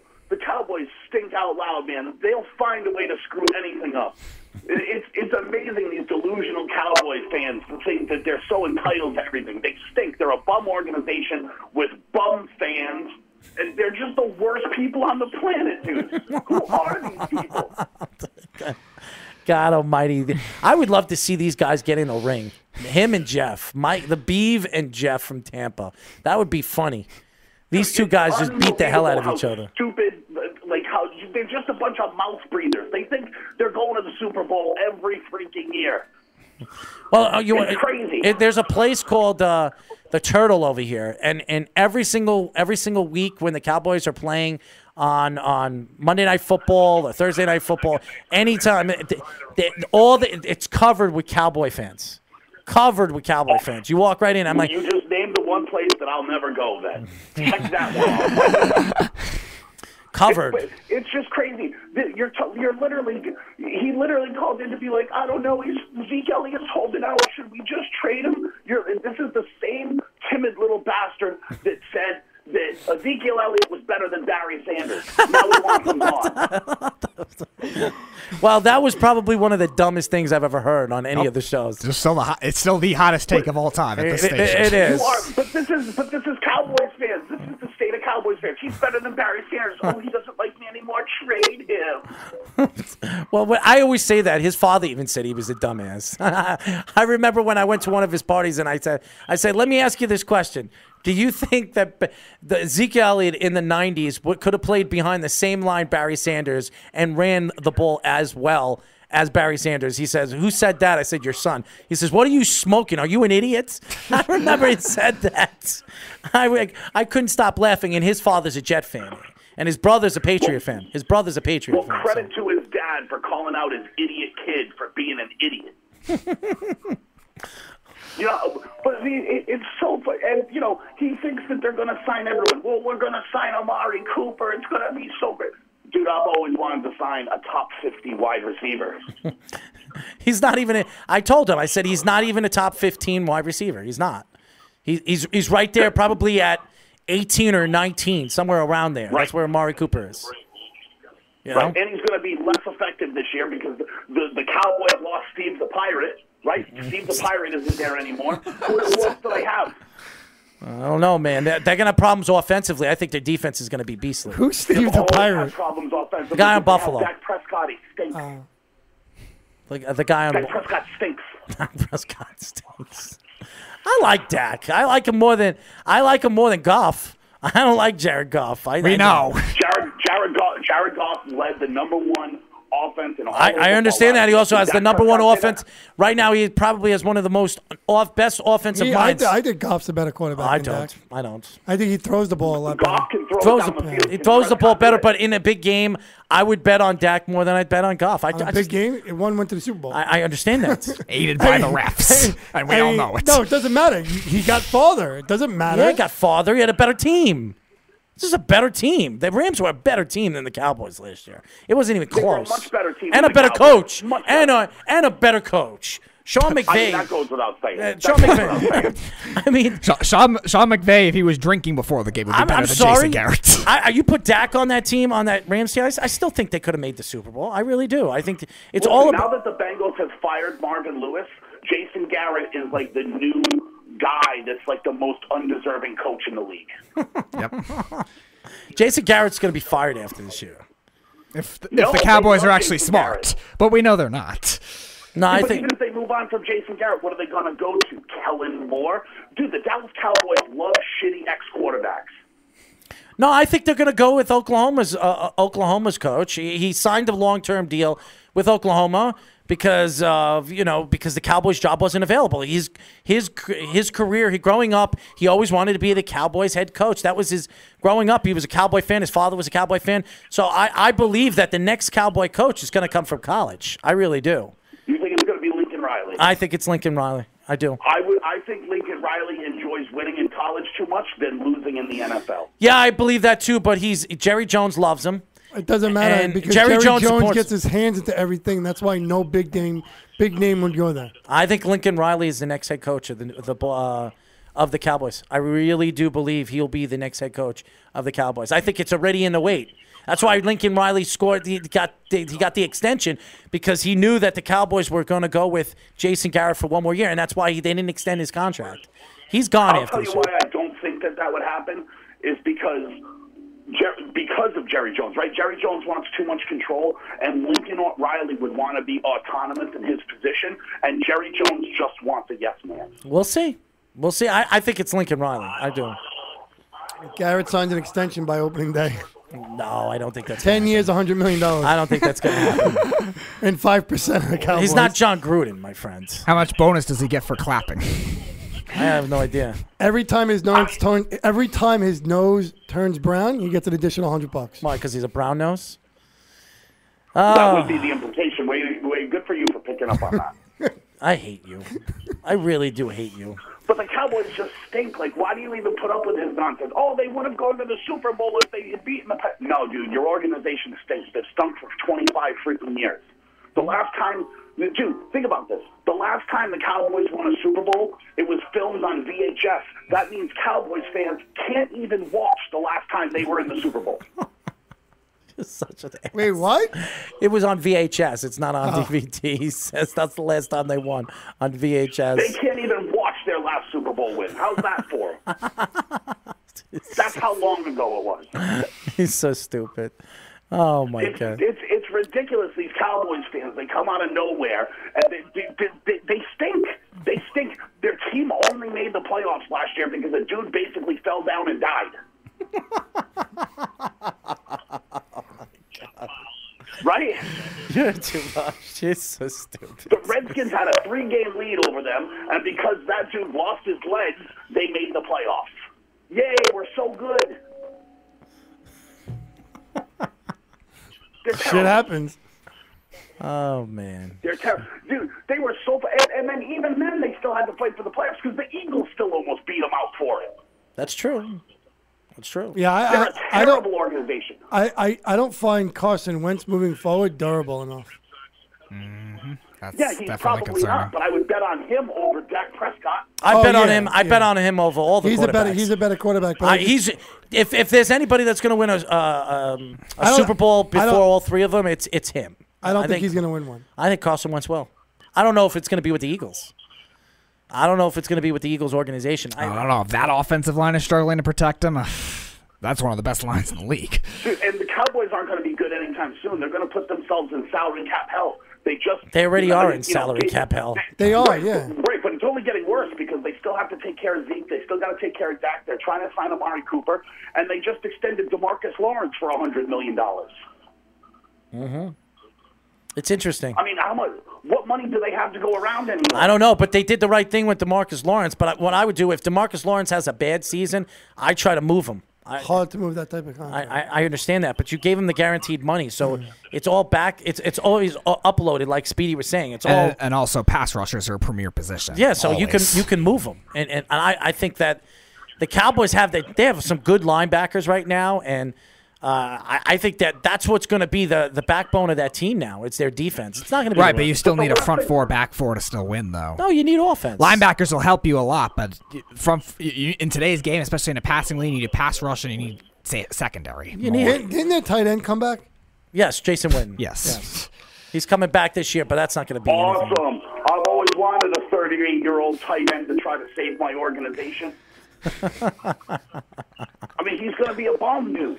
He's going to be a bum. Yeah, I don't There's think. Yeah, when you, I think when you're out of football for a year and your body, you know, gets used to not getting hit for the whole year, it could have a negative effect. I think he's going to have 500 yards and probably four touchdowns. That's what I think he is, Jason Witten. Dude, think about it. You're literally talking about a guy that quit football, right, because he was getting older and got hurt. And then he was so bad at his next job that he was like, Jerry Jones is dumb. He'll give me another job. And that's what happened. It gave him more money too. But that's what happened, right? Imagine being so bad at your job that no one else will hire you. And who's dumb enough to hire you? Jerry Jones. I would, happened. I would love to get Jerry Jones on this show and just have, have Jeff go back and forth about his team with Jerry Jones. I would love to hear Jerry You- Jones go back and You forth. You know who. Jerry Jones looks like? Who's Jerry Jones looks like every villain ever unmasked at the end of every Scooby Doo episode.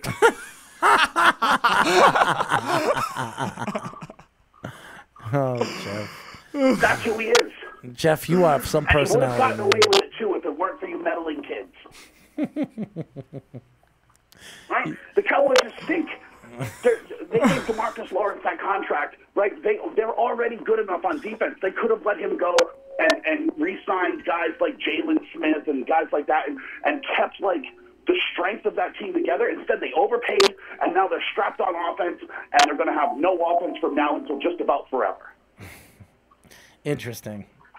Very, Although very I do like. Mike Weber. Mike Weber, the running back they drafted, is pretty good. True. But it's just amazing. He's so delusional, dude. He's crazy.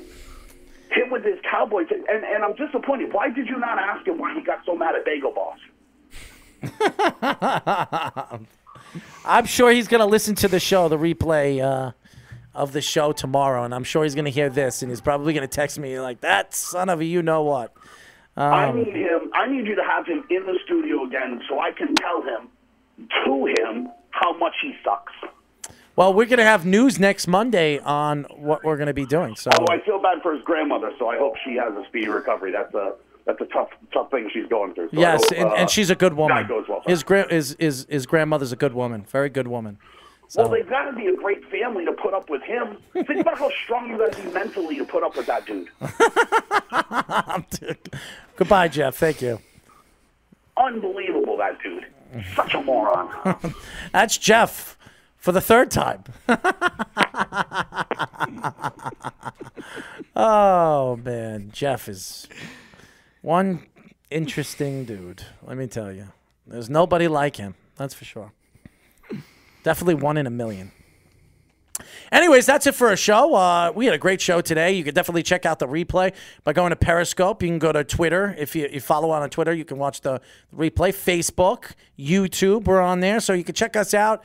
Uh, next week, we have news on the 22nd. So uh, stay tuned for that. I think it's it's good news. And Anthony Carragher reached out to me the other day, and he's like, "What's the news? What's the news?" He's like, he texted me. I was like, "Wait until the 22nd. You'll find out the news." He's, he, thought he, he thinks that we're closing down. So no, we're not closing down, but we have big news for everybody next Monday. So stay tuned for that. Until next week, uh, I will be here uh, for Below the Mic on Thursday. Um, like to thank Mike, Mike, uh, my partner over here, coming in on uh, Down to the Wire every single week, and um, it's going to be fun and, and, and a new beginning um, in the next couple of weeks. So definitely stay tuned for that. Speedy Petey, Yes. you were actually good today. You didn't really talk too much, right, Mike? Uh, it wasn't that bad, right, Mike? Honestly, I wasn't even paying attention. Oh, thanks. Uh, he was he was pretty good. He was pretty good. Uh, as you guys know, you can follow us at Worldwide Sports Radio net worldwidesportsradio.com. And uh, remember, we are live 6.30 to 8 p.m. at night on Monday, down to the wire. There will be no home stretch tonight. He will be back tomorrow. And I want to give a shout out to Chalk Talk. Uh, just want to um, uh, Renee and um, and, and his boys. Uh, uh, they are uh, parting ways with us. Um, and I, I don't know if is Renee doing another show. Is he is coming? So I just want to let Renee know and uh, uh, Bacciani and and um who's the other one? I'm sorry, uh, Fogs, Fogs, Fogs. Uh, thank you for being a part of the network and being here with us and putting the time in. Mike, Big Mike. Uh, we're hoping to get Big Mike to join one of our shows in, in the near future. But uh, I want to thank a, a very good thank you to Renee Canales because he's been a big help for us and, and what we've been doing here. And hopefully we can get Renee in um, as a guest on some of these shows because I like Renee and, and I think he's good. So, um, so shout out to Renee and uh, Chalk Talk. So that's it for our show. We will be back next week, and you'll hear good news next week as well. Until then, this is Errol Marks, Mikey C, and Speedy Petey saying good night. We'll talk to you then. Good night, everybody. You're, you're, you're listening to the Worldwide Sports Radio Network.